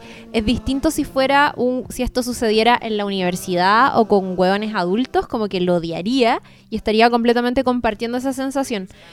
eh, que incluso ahora la, la- la entiendo, pero no, la comparto porque lo hablábamos también en el caso de... eh, hay un capítulo muy bueno en la serie, no me acuerdo, creo que es el tercero, en que mm, eh, todo el capítulo gira en torno a un aborto que se va a hacer Maeve después de haber tenido sexo con Eric, que es este eh, weón estupendo que es nadador y todo eso. y la vemos a ella lidiando sola con el tema del aborto porque eh, no solamente no tiene un grupo de, amigos de amigos muy constituidos, salvo en los últimos días eh, Otis, eh, pero también es una niña que no vive con sus papás, que vive sola, lo decíamos, se, mantiene, se tiene que pagar su, su, propio, su propia casa, sus propias cosas. Y la vemos a ella eh, enfrentando toda esta situación en esta clínica y es que no puede ir sola y tiene que ir sola. Eh, y pensamos por un lado como, puta, qué paja que tenga que comerse todo este problema en soledad sin el, la contraparte masculina que, que es- era como su, su pareja recurrente. Pero tampoco podemos odiar a este otro, ¿cómo se llama? Eric. Jackson. Jackson. Jackson. Tampoco po- va, Eric, nada que ver. Tampoco podemos odiar a Jackson porque no es un weón malo tampoco, ¿cachai? Es un weón que, puta, vivía siendo exigente con él mismo porque tenía unas mamás que le decían todo el rato que tenía que entrenar, entrenar, entrenar. Además había ahí una presión de parte del director. Concha tu madre, qué fuerte. En este momento, Ay, qué mientras heavy. grabamos el capítulo 23 de No Sabe Nada Yo Podcast, pensé que estaban moviendo como la patita o algo. Weona, yo pensé que venía alguien no, como de pero este afuera. edificio es viejo. Son los comentarios. Ay, qué heavy. Ha resistido Todavía tanto. sigue que- temblando. Sí. Y yo miro la plantita. Hay una No, plantita. yo ahí. sentí como la puerta. Se escucha igual. Ay, es que yo tengo puesto el audífono, entonces sentía acá Ah. nomás dije, Chiri, ¿por qué te movís tanto? No, bueno, Ah, era por no, eso. pues acá se siente. Acá se escucha. Bueno, Ya, Ya paró. no. retomando. Ya.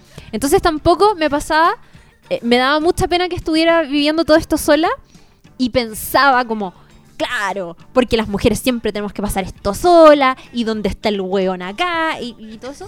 Pero al mismo tiempo no podía odiar a Jackson porque tenía su otro, su otro rollo también, Sí. ¿cachai? Y porque es hermoso. Y porque no sabía. Porque no sabía también. No De hecho, ya en un momento está a punto de decírselo. Sí.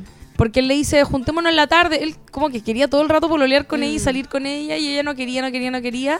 Y le dice, pero juntémonos en la tarde, no sé qué. Y ella se da vuelta y es como que le va a decir, vamos a ir a hacer un aborto. Y no le dice nada. Sí. Tam- Y está siempre como con la atención. Quiere decirle varias veces. Sí. Sí. Tampoco puedo sentir rabia por esta niña que. eh, ¿Cómo se llamaba? La. ¿Ruby?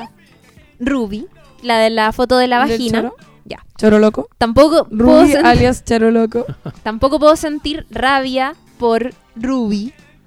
Porque era como el pico con Amy. Sí. Como que uno igual termina empatizando porque al final nos muestran a todo este conjunto de personajes adolescentes, distintos estereotipos y personalidades, historias y cosas.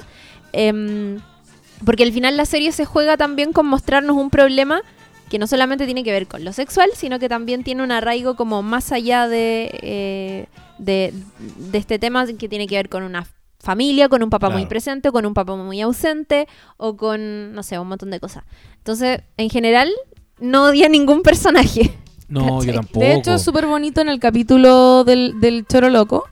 eh, que al final eh, hacen este acto como súper Sí. bonito que todas se levantan como no, es mi vagina, es mi vagina, es mi vagina y como eh, hay como un apañe eh, del que uno espe- esperaría que Ruby agradeciera y fuera un poco mejor persona. No lo es, de hecho No. de ella no sabemos su vida, no sabemos su intimidad, pero sí pasa lo que decís tú, que es como que uno empieza a asumir que claro, como son adolescentes, no tienen nada resuelto, no son personas, no son grandes personas, no son eh, eh, individuos que tengan una soberanía por sobre eh, sus identidades, ¿cachai? Work in progress. Son un work in progress, entonces como puta además que son como la mierda y después van a aprender, no sé, como que podéis Sí. tener esa esperanza. Yo creo que la, la serie intencionalmente se pone en esa postura absolutamente desprejuiciada, pero de todo.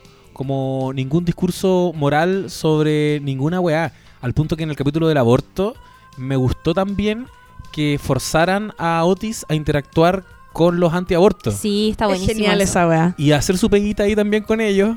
eh, lo encontré la zorra y, Sí. y al final como hacerse amigos y preguntarle, oye, ¿y ustedes igual van a huevearla cuando salga a Maeve? Y yo pensé por un momento que iban a decirle que no y como que se miran y dicen, sí, obvio, Obvio que sí. Eh, obvio que sí, es lo que No, y, la, hacemos". y la mina en un momento dice como, porque él le dice, bueno, tú no has tenido sexo. No, no he tenido sexo, eso es sagrado para un matrimonio. Pero la chupo, Sí. por el hoyo, onda, lo bueno hacia Alto todo, no tenía idea, ¿cachai? Es verdad. humor. ¿Qué debería comprarle a una persona que se acaba de hacer un aborto? Bloqueador solar. Porque se va a ir al infierno. Lo van a Sí. necesitar en el infierno. No, y está bueno porque además el pololo de ella era como un weón que había escrito mal feto, no me acuerdo, Sí. algo había Sí. escrito mal.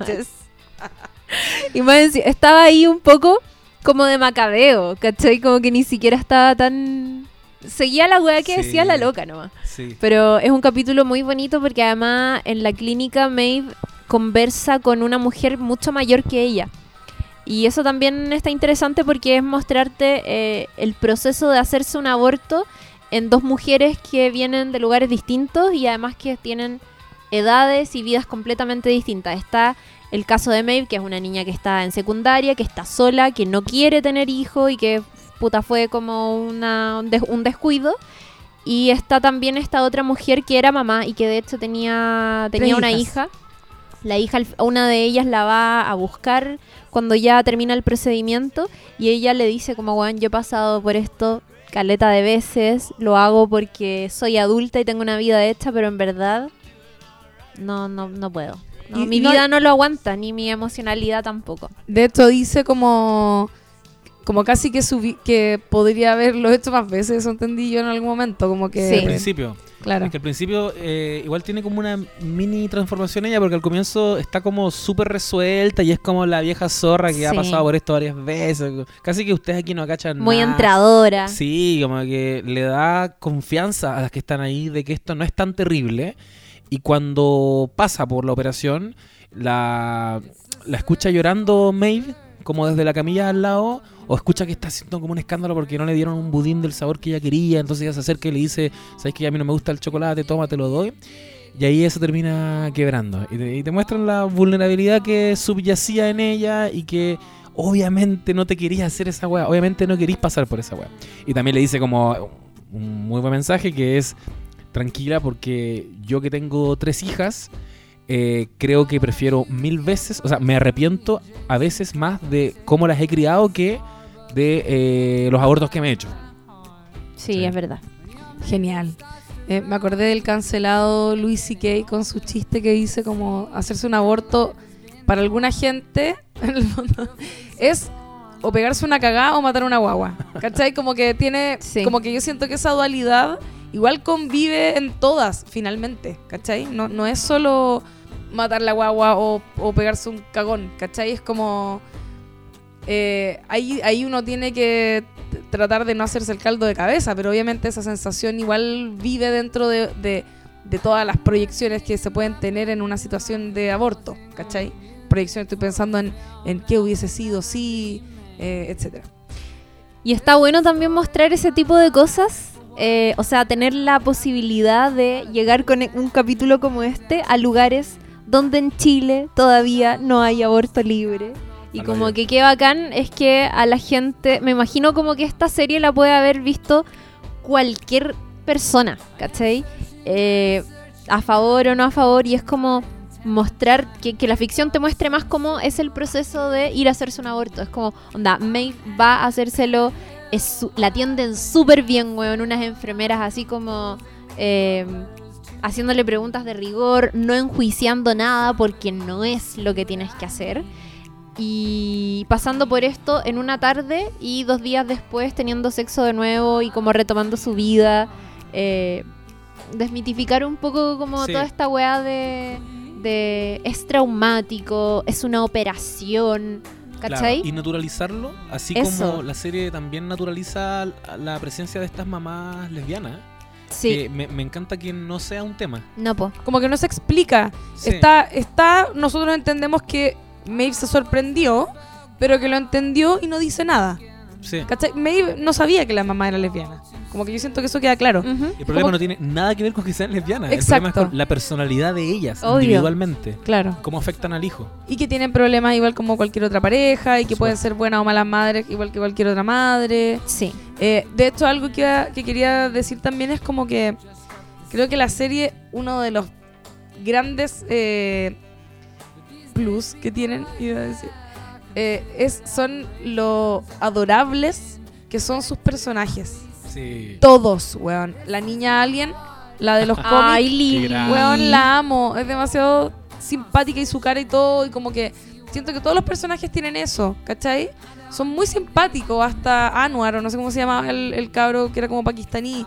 Eh, el profe, ¿cachai? El profe es muy divertido. Ay, pero el profe me dio como en algún momento como un poco de... Ah, obvio Es un que un estúpido. viejo verde. ¿No les pasó eso? Me Ah, pasó un poco eso. Es que hay una cara, hay una cara que intencionalmente la muestran, que ¿Cuál? es cuando en el capítulo 1 Adam se baja los pantalones enfrente a todo el... ¿Ya? Y están todos impactados y te muestran las re- diferentes reacciones. Y él está mirando con un rostro, con unos ojos medio libidinosos el profe. Entonces no sé si están insinuando Algo. que también era gay.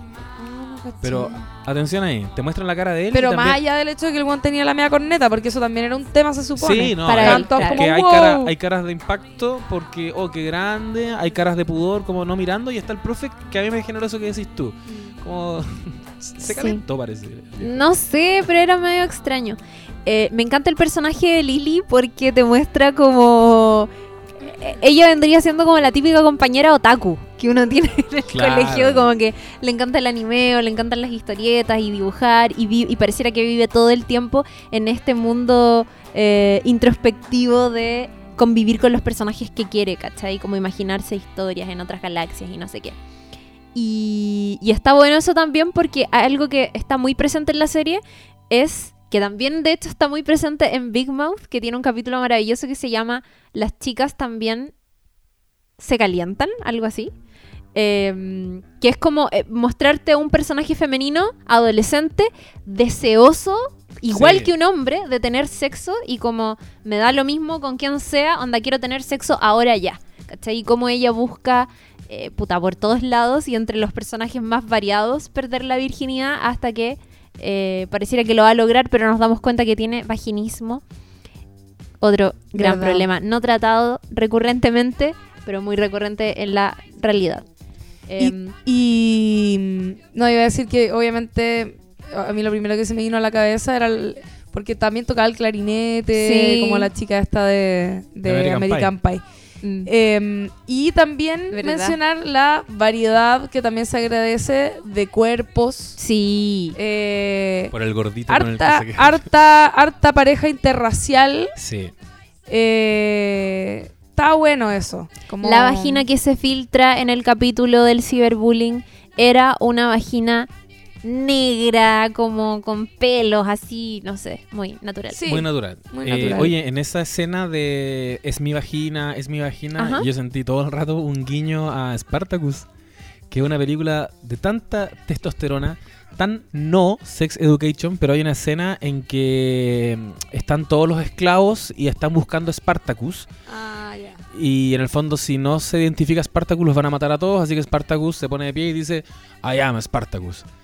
Y de pronto otro compañero se para y dice, I am Spartacus. Y todos se identifican y empiezan a identificarse como Spartacus, que es una forma de decir, estamos todos en esta. ¿cachai? Ah, me Todos encanta. apañamos". Es exactamente eso, claramente. Eh, ¿Y cómo se llama el personaje que estábamos comentando recién? en la- ¿Lily? la- Lily también se vuelve muy importante a la larga en la trama de eh, Otis, porque Otis se proyecta finalmente en ella. Es como la última persona a la que él atiende. Que recordemos que se atendían en un baño como abandonado que simulaba un poco ser como un confesatorio. No Sí. Confesionario. confesionario, ya, un confesionario. Y vuelven al confesionario, que también es como volver a donde comenzó, comenzó la clínica. Y le empieza a dar como su diagnóstico y en el fondo se está hablando a sí mismo. Le dice, tú eres una persona que quiere mantener el control, ¿no? Por eso creas todas estas simulaciones, como esta ficción de cómo quieres tú tener sexo y no quieres perderla, no quieres perder el control, ¿no? Y luego al final se queda pensando qué es lo que le pasa a él, po. ¿Cachai? Eh, tenéis que soltar nomás. Tenéis que estar dispuesto a perder el control, no tener miedo a eso. y parten a la colina a tirarse en bicicleta los dos, porque los dos lo necesitaban. Como, lánzate. Sí. Otra, otra razón por la que creo que esta serie puede ser importante para adolescentes, pero también para papás. eh, o sea, quiero aquí como preguntarles cómo creen que se puede tomar Sex Education desde la visión de un papá. Porque nosotros lo miramos desde otra perspectiva, pues no tenemos hijos, entonces lo vemos como, eh, ah, sí, esto está súper bien contado, porque es muy real a cómo suceden las cosas. Pero ¿qué pasa con el llamado de atención que yo siento al menos, que es la lectura que hago, que se le hace a los papás, que es como eh, representado y, y- y pensando todo el rato en el personaje de Gillian Anderson, que es como, mantente presente en la vida de tus hijos, eh, ayúdalos con el tema del sexo, daste presente en ese sentido, pero no te inmiscuyas demasiado en sus vidas tampoco. ¿cachai? No los invadas. Eso. Sí. Y que están todos los papás cagándola. Es como el mensaje. Están todos improvisando. Como con su estilo, tratando de crear un ser humano Mm, y cagándola. Si nadie lo hace perfecto y Gillian- el personaje de Gillian Anderson es lo más parecido a una buena una buena relación con el hijo y aún así puta, sobrepasa ciertos límites. Es que, es que ahí está la palabra clave. Yo creo que la palabra límites es como el problema de la relación que ellos tienen y que se, se materializa, por ejemplo, en el tema de la puerta, del, del, del pestillo que ponen, ¿cachai? Eh, es eso. O sea, ella siendo terapeuta, en teoría debería saber mejor cómo lidiar con eso y sin embargo traspasa todo el rato los límites. Cuando le, le saca la sábana y la lava, verdad. cuando escribe sobre él, ahí traspasa los no, límites ahí ya se va. a se, la se vez. va pa- a la mierda. Entonces, eh, creo que ese es el tema que entre ellos dos Sí. tienen y que es el tema que en general uno tiene con los papás. Yo no sé si ustedes se acuerdan cómo lidiaban con el tema del sexo, por ejemplo, en la adolescencia y sus papás. ¿Cachai? Eh, algo que, que es muy recurrente y que pasa, que me, me, me pasaba a mí y que pasa, por ejemplo, con a veces con los eh, padres de hijos que son homosexuales o lesbianas, que es como, me da asco imaginarte con un hombre o me da, me da asco imaginarme con una mujer. Es como, loco, a ti no te corresponde imaginarme con nadie. es mi vida sexual, ¿cachai? Entonces, como que el, eh, siento que en ese sentido es bacán que se hayan eh, focalizado en, en el tema de los límites con esa eh, relación madre-hijo, ¿cachai? Y, Sí. y con una buena bacán y todo lo que queráis, pero sigue estando ese tema entre medio siempre, porque de hecho ella lo dice en un momento. Él le dice como yo no soy una extensión tuya, yo no soy como parte de ti, y ella le dice, pero es que sí eres parte de mí. Y yo creo que las madres en general se sienten muy así, porque saliste de su cuerpo, por loco. Claro. ¿Cachai? La weá friki igual. Como que, de más que no entienden que ahí debería haber en algún momento una diferencia. Sí, po. ¿Cachai? Es Mm. muy cuático. cortar el cordón. Al final todo es un tema de respeto a la a las decisiones que toman tus hijos. Ay, yo mamá. A las tomas que a las decisiones que Ahora toman somos tus hijos eh, en la adolescencia, no solamente con el tema sexual, eh, también con el tema de identidad, de cómo quiero salir a la calle, de cómo quiero verme y cómo, cómo los papás en su función, no de adultos, de papás de un ser humano, tienen que aprender a transar esas cosas que incluso son incómodas, como imaginarte a tu hijo teniendo sexo o entender que puta se está masturbando, ¿cachai? Nada, eso. Ahora para vamos- los papás también. Vamos a finalizar el podcast contando cada uno su primera experiencia sexual. No. Eh, a ver, No, encuentro, encuentro heavy porque es, es- hay como demasiada vergüenza, siento, por muchos temas eh, sexuales en la adolescencia y que necesitan ser hablados. Onda como. Por eso está, está bacán que exista esta serie, también está bacán que existan eh, clases de educación sexual o una asignatura o lo que sea, porque eh, pasa mucho que uno, cuando está recién empezando a tener sexo y es adolescente, se enfrenta a todas estas weas que te muestra la serie, ¿cachai? Que es como, puta, no sé, pues me imagino que en el caso de los hombres es como no saber cómo poner un condón, eh, o uno misma pensando cómo tener bajo control o teniendo calendarizado tus, tu ciclo menstrual, o si es que tenéis vaginismo, como el caso de Lily, eh, no sé, O tantas sea- cuestiones. O como, por ejemplo, no sé, a mí me pasaba que creo que es un tema en general que no, no lo toca la serie, pero creo que es un temazo, que es dónde puedes hacer tu vida sexual cuando ya la inicias, si es que todavía eres un adolescente que está en segundo, tercero medio, no sé, tal vez menos, y si es que todavía vives con tus papás. Porque ¿dónde tienen sexualidad eh, esos niños, ¿cachai? Los papás como que te van a dejar hacerlo en la casa. Hay gente, Eso es muy raro. hay gente que tiene, ¿sabes qué? Me- a mí me da mucha rabia. Yo creo que es porque son mujeres chiriguanas. Pero ponte tú, he hablado con caleta de amigos y parejas y gente que he conocido en la vida, que es como, no, yo eh, me dejaban que mi polola se quedara en la casa y es como, ándate a la chucha, yo culié años, onda en el living, como con una pata del pantalón afuera y como atenta por si venía mi papá por la escalera y como, bueno, unas pésimas condiciones para tener placer, eso no era placer finalmente. ¿Cachai? Es como, Sí, por eso. lamentablemente los A papás eso te voy. llevan Es un temazo, weón. te llevan a ese. Sí, eh, Brigio. Te llevan a, a- a ese tipo de situaciones en las que no te permiten, sobre todo a las mujeres, insisto, disfrutar de tu vida sexual. Está muy cargada de culpa, está muy cargada de. de, de- o sea, imagínate, estar pensando en que tus viejos pueden entrar por la puerta mientras te estés tratando de tirar es como la peor weá. No, ¿Cachai? weón, yo encuentro que este tema es un temazo. Como que de verdad creo que es muy difícil y también tiene que ver con la concepción que hay. Yo creo que en otros países probablemente sea mucho más abierto, pero eh, al menos en el contexto donde crecí yo y en el país donde crecí yo, Chile, es como una cosa Talca. muy poco, claro, Talcaca. muy poco naturalizada. Y eso que mis papás eran liberales, como onda, mis pololos se quedaban en mi casa y se quedaban en mi pieza, pero aún así tú no tenías, estáis todo el rato preocupado de, puta, no podís gemir, no podís expresarte porque están tus papás en la casa. Eh, a veces yo creo, nunca, nunca lo he hablado con ellos, pero yo creo que a veces igual salían a propósito para que yo pudiera como tener sexo con mi pololo, no sé. Qué weones más bacanes. ¿Cachai? Es que no lo sé, no mi lo sé. mi papá entraba sorpresa a la pieza. No, qué horrible. Weón, yo, te- les cuento algo triste. Yo hice la confirmación solo para poder culiar.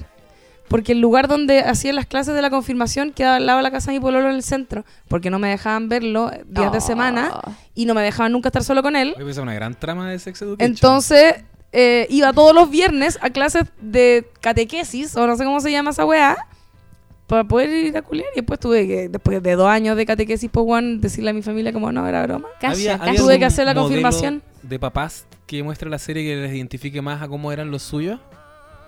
Eh, A ver. ¿A cuál se acercan más? No, no Porque yo soy full Mm, puta, Adam no. en ese sentido.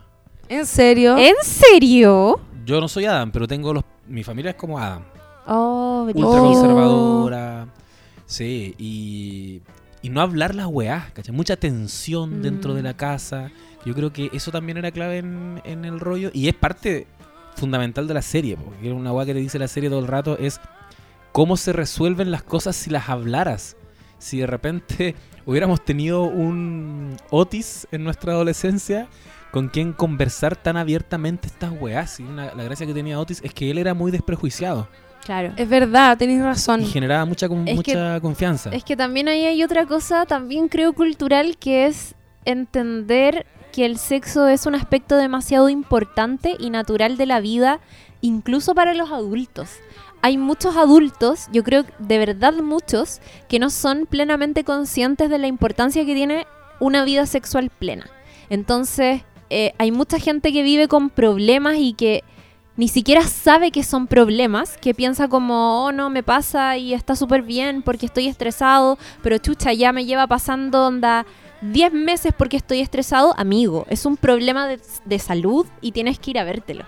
Hay mucha gente que no, no, no lo toma como una weá de salud o como de, calidad de vida, sino que vive onda largos años con cosas, con, puta, con traumas, con un montón de cosas y no está esa idea de que la vida sexual es tan importante que deberí- debiera ser plena siempre. Es como yo, yo creo eh, como la weá mental. O sea, si ni siquiera el- la psicología o estar bien mentalmente es una cosa tan eh, entendida como algo que siempre tiene que estar bien y que tienes que estar atento y cuidarte de esas cosas, menos la vida sexual que es un tema súper tabú en muchas partes. Ahora, ¿cachai? el, Me parece grave. toda, toda el la no- el razón, no entender Chiri. que es Grave. importante y por otro lado también darle demasiada importancia. Que al final esa es la carga con la que lidia el adolescente. Que todo gira en torno a eso. po, y, y una weá que les hacía ver... ¿Estoy bien ahí? Ya, una weá que les hacía ver Otis era como... No es tan importante y se lo dice el papá en esta conversación por Skype. Cuando en el fondo le dice lánzate ahora porque la primera va a ser mala y las mejores vienen después, ¿cachai? ¿Por qué esperar? Y ahí como que el weón empieza y se pone en esta búsqueda de, ¿sabéis que tenéis razón?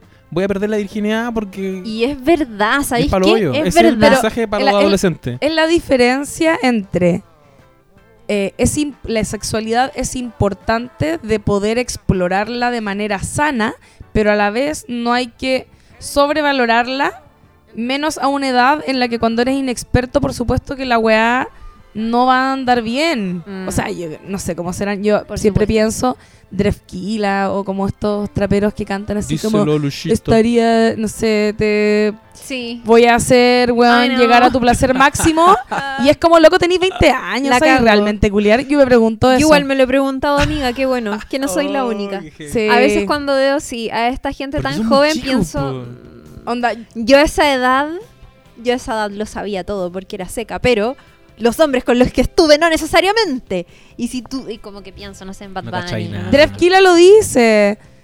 Eh, nena, yo soy cantante, solo te mato a ti en la cama una y otra vez. Ah, por favor. Por favor. O sea, la energía para hacerlo una y otra vez, te creo. Pero. Vos no matás a nadie, Drefkila. Pero sinceramente. No, No no, sé. Capaz La- que se hace con verdad. La práctica hace al maestro. Yo creo que la sexualidad es algo que con el Sí. tiempo se va perfeccionando. no, Ahora, por supuesto. Lo que, lo que preguntabas tú, y en mi caso personal, eh, papás descendientes de árabes, los dos, altísimo machismo. Altísimo. Oh. Puerta abierta, nunca podía entrar un pololo a la pieza, jamás. Eh, así que Lulita de 16 años culeando en los pastizales en Rancagua, en el campo abierto. En los pastizales. Esa era mi, esa era mi realidad. Uy, cagada de frío. No, vi- es que, ¿cachai que es, es complejo el tema? Es muy complejo. También, eh, no sé si todavía existirá, me encantaría hablar con alguien de 16 años que viva en este país ahora. O 16, no, quizás 14, 15. Y preguntarle si es tan importante el tema de la, de la primera vez, como de la primera experiencia sexual. Yo estuve en un colegio católico y siempre, o sea, hasta ya, no sé, varios años, entendía que tenía que ser una primera vez súper especial, ¿Con velas? buena, romántica. Y sabéis que en verdad no me acuerdo cómo voté esa idea. No recuerdo si fue porque vi una película o porque leí un libro. No sé. Mi- no fue, de seguro no fue porque mis papás me dijeron algo. Porque mis papás, aunque liberales, mi mamá no me iba a decir eso. Pero sí, después entendí que era como, ah, pico. mismo. O sea, tiene que ser con un weón decente. Onda como. O sea, eso siempre me decía mi mamá, eso sí. Que te traten bien. ¿Cachai?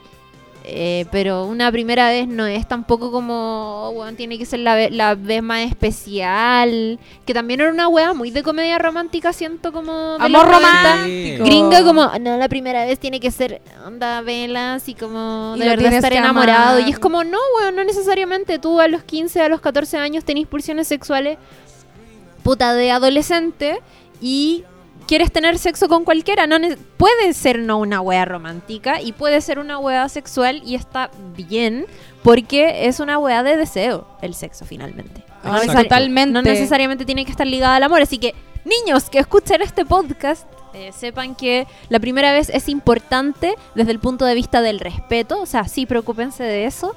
El pero consentimiento, chicos, Es, es, muy importante. importante, claramente. Y protección siempre porque no vamos a querer quedar embarazada y... claro. Y es un viaje y muy largo. tampoco. Es un viaje muy largo también eh, de conocimiento, de mucha comunicación también. Así que Me encanta que eh, olviden la somos todos primera vez. expertos. Sí. No, Oye. en ningún caso. Pero es que, ¿sabes qué? Es un tema complejo. Recordemos que existen los Todd de Boya Horseman también, que hacen una vida como asexuado. Es cierto. También. Ah, los estamos omitiendo. el- Y no solo, o sea, yo creo que el asexuado, al igual que todo, es como gente que no tiene un interés como eh, primordial.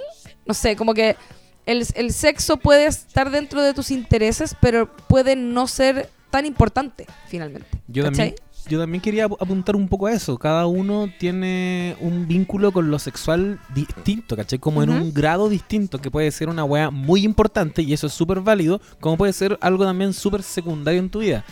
Y saber eso en la adolescencia, en la época que está retratada en esta serie, igual yo creo que habría sido clave para todo. Porque también cuánto hay de escuchar a los compañeros, cuánto hay de que están todo el mundo viendo porno y las expectativas y del desempeño y, y la weá de la primera vez y parte la temporada con que todos culearon en el verano y Otis no, ¿cachai? Entonces, entender que, puta, lamentablemente hacemos de esa weá algo muy importante y por lo tanto muy terrible, pero no debería ser así, ¿cachai? Debería ser algo natural Algo como sano. dar un beso. Sí, y todos eh, tóquense también. pero que mucho. implica mayor responsabilidad. Oye, hablando de tokens, ya, y para ir cerrando, yo creo a estas alturas, el personaje de Amy, que no la hemos mencionado y que Sí, yo la amo profundamente, la amo profundamente, la encuentro que es un gran personaje porque es como la cabra popular que tiene esta relación como de amistad clandestina con Maeve, eh, porque sus amigas cuicas populares no la iban a acep- no, no aceptaban que ella hiciera las cosas que quería hacer realmente, pero ella es adorable, es un amor de persona y es muy simpática. Eh, y que termina finalmente mandándolas a la chucha y diciendo, ¿sabéis qué más? Yo me voy a juntar con esta otra puta, vámonos las dos putas juntas. Y es como, bueno, en verdad yo no soy tan puta, filo, como da lo mismo, sonó bien, ¿cachai? Y ella tiene, hay un gran capítulo, siento yo, o, un... Es una mini trama dentro del capítulo, que es cuando Otis le hace ver, ella, ella como que no sabe eh, cómo lidiar con su nuevo pololo, que es este weón precioso que quiere darle placer. Y ella dice, weón, su onda es darle placer a las minas y yo no sé lo que es eso. Siempre he estado yo a disposición del placer del otro. Verdad. Y Otis le dice, bueno, entonces quizás tenéis que tocarte o cachar qué onda para descubrir qué es lo que a ti te gusta y así se lo podéis comunicar a él. Y ella queda para adentro y como que ya como que nunca se había pajeado claramente y se empieza a tocar en su pieza y como que te hacen un, un clipeo de, de escenas, ¿no es cierto? Como de paso de tiempo en el que se, como que te cuentan que estuvo así, pero días solo pa- pajeándose y lo encuentro genial porque encuentro que en la vida real también funciona de la misma forma. Y llega así como toda cansada al colegio, como ya sé lo que tengo que hacer, o sea, ya sé lo que le quiero comunicar a este buen que me haga. Y muy simpática ella, me encanta. que Sí, en la vida real es pareja de Adam. ¡Oh, qué Oh, buena! qué ¡Qué, linda pareja! Hacen ahí una pareja en la vida A real. propósito de los coordinadores de intimidad, que ellos parten teniendo una escena súper explícita Sí, al po. comienzo. po. Sí. Y Qué ella mostrando sus pechuguitas. Siempre me da pena Sí. cuando vemos a las mujeres siempre mostrando las pechugas de la nada. Y Pero- los hombres, y los hombres, cuando Yo pensé, el... ¿sabes Igual qué se muestran unas pirulas, pero no como pegas al cuerpo. ¿Qué pirulas se muestra? A ver, cuando Adam muestra el pico, ¿Verdad? pero es un pico ajeno, claramente. Sí. ¿Cachai? Es un pico ajeno. No se muestra la cara. Es no un doble de pico. Es un doble épico. Eso ¿Qué es. será ese doble? Investiguemos. Yahoo Respuestas. Oye, y, eh, ya, y para finalizar yo quería comentar que no puedo creer que esta serie le haga homenaje a Hedwig and the Inch. Palo. Que de para adentro nadie me lo había comentado. ¿Cachai? Porque no es una película muy conocida. Ahí Quizá, gritaste tú, obvio. weón. Pero tú no vi- es que al final en el, la prom night Sí, vos. esta banda que había, que tiene varias de las canciones de la serie, es la que toca, en, no es la banda, es un weón, se llama Ezra no sé cuánto, Furman, que es, Que es el muy bueno, es muy bueno. que es el que sale cantando en, el, en la prom, ¿ya? En el escenario. Y tocan en vivo la canción como icónica de Hedwig, que es The Origin of Love, y es precioso. O sea, yo ¡Es estaba aquí sentada en mi living cantando la canción, obviamente gritándola a todo pulmón. Eh, hermoso. Yo que no, no puedo creer que me haya encontrado con esa sorpresa. Fue como un regalo Era una serie para ti. esto. que me hizo amar demasiado más la serie. Y, ah, y respecto de la música quería mencionar también que parte de esto como atemporal que tiene la serie tiene que ver claramente con la Sí. banda sonora. Las canciones no son canciones que escuchan los adolescentes del día de hoy. Está Flock of Seagulls, había como... Ramones. Ramones. Talking Heads Ay, también. claro, es como esa música también va dirigida a este público más adulto que somos nosotros e incluso más grandes que, eh, que ven esta serie y como que también te llama porque a lo mejor si pusieran todo el rato Dua Lipa no sería lo mismo. No. ¿Cachai? Pero los cabros, ponte tú en el carrete en la casa de Amy, están escuchando New Wave, ¿cachai? Sí. Es la raja igual. Oye, Es que igual los ingleses se relacionan de una manera distinta con la música. Totalmente, sí. Y son muy orgullosos de la, de la música de la isla. De ¿cachai? ellos. Que por Dios, qué música que tiene. Hay, hay No, su buenísimo. Morris ahí por ahí entre medio. Sí, además el personaje de Otis y de Maeve son hueones son como el típico adolescente que no escucha la música que está de moda, sino que vive un poco como con esta nostalgia no vivida Claro. de música del pasado, de los 80 o de los 70. Exacto. Eh, Yo iba a decir que eso. esto de encontrar como o, o representar una adolescencia que nos hace sentido a nosotros, a nosotros, es algo que ya lo hemos visto igual y que pareciera que es una especie de tendencia que se está dando. Quizás, no sé, Netflix sabrá también cuál es su público, quiénes son los que más están consumiendo, supongo. Eh, 13 Reasons. Alguna vez lo comentamos. También nos costaba eh, anclarla a una época, partiendo por el hecho de que son cassettes y es como Sí. quién, quién usa cassette También ocurre como en un pueblo así. Sí, Sí, sí, bueno, y de partida ya sacaron una serie que no le fue muy bien, que se llama... eh, ¿Cómo se llama? La que es noventera. Está ambientada como en una infancia noventera en un colegio. La vida pesta, una cosa así. Ah, no cacho. Yo la empecé a ver como Ah. muy motivado porque, a ver, van a mostrar, ahora van a mostrar mi infancia, que era un poco como Stranger Things, pero en los 90. Y parece que no le fue muy bien. Y es como unos La niños que están en un club Sí, audiovisual. Sí, exacto. Ya sé cuál es. Ah, no la cacho. Oye, Oye, pero vean Big Mouth. Si de verdad no la han visto y les gustó Sex Education, vayan a ver Big, Big Mouth porque es una eh, serie de animación. Tiene dos temporadas y unos capítulos como, no sé si de Navidad o extras. O no, de San Valentín. Eh, y está re buena también. y la hacen Eh, comediantes además. Sí. Está Chris. Maya Rudolph haciendo la voz. Pero sí, hay varios, son, son puros Sí. comediantes. Oye, bueno, quería decir también para De hecho, es la vida de ellos. Ah, ¿en serio? Sí.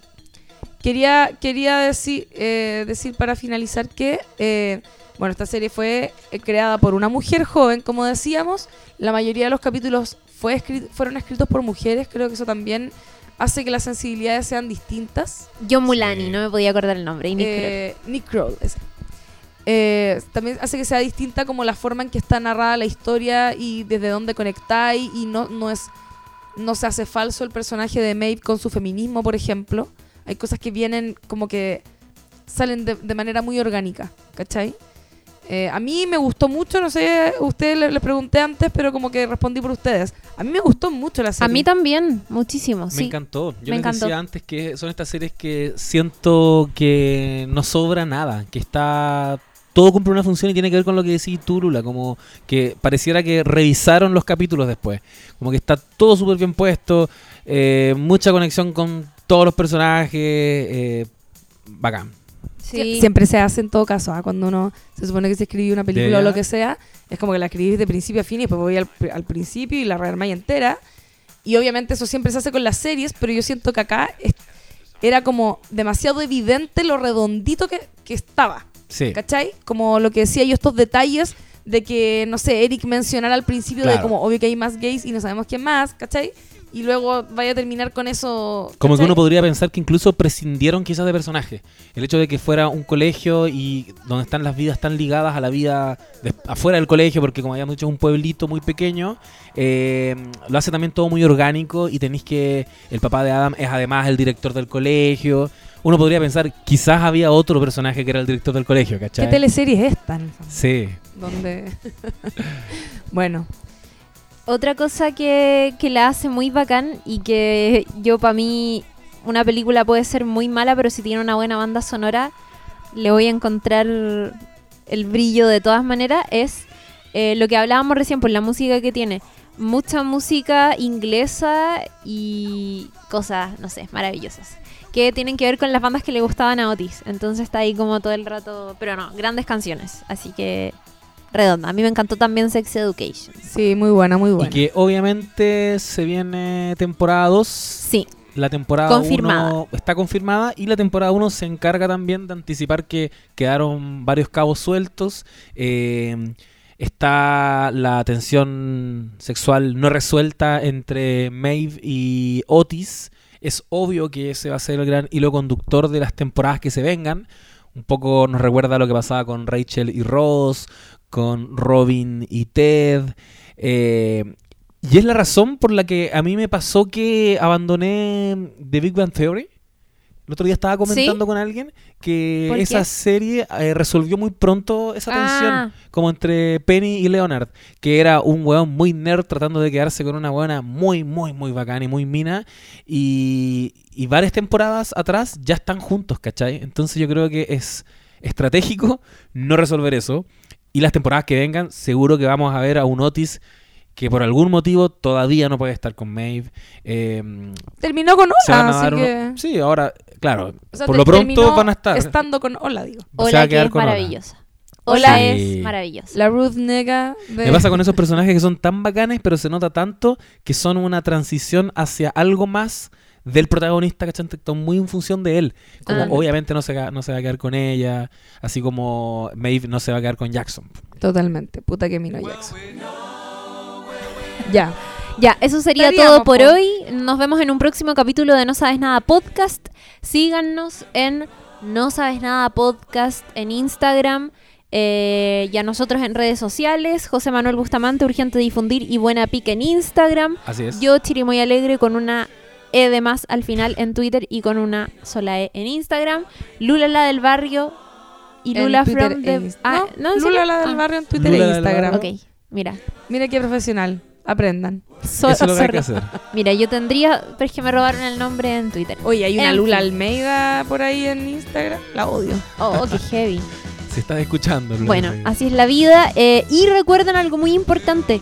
Si es que escucharon este podcast, este episodio, quizás otros, no se olviden de eh, recomendárselo a alguien más.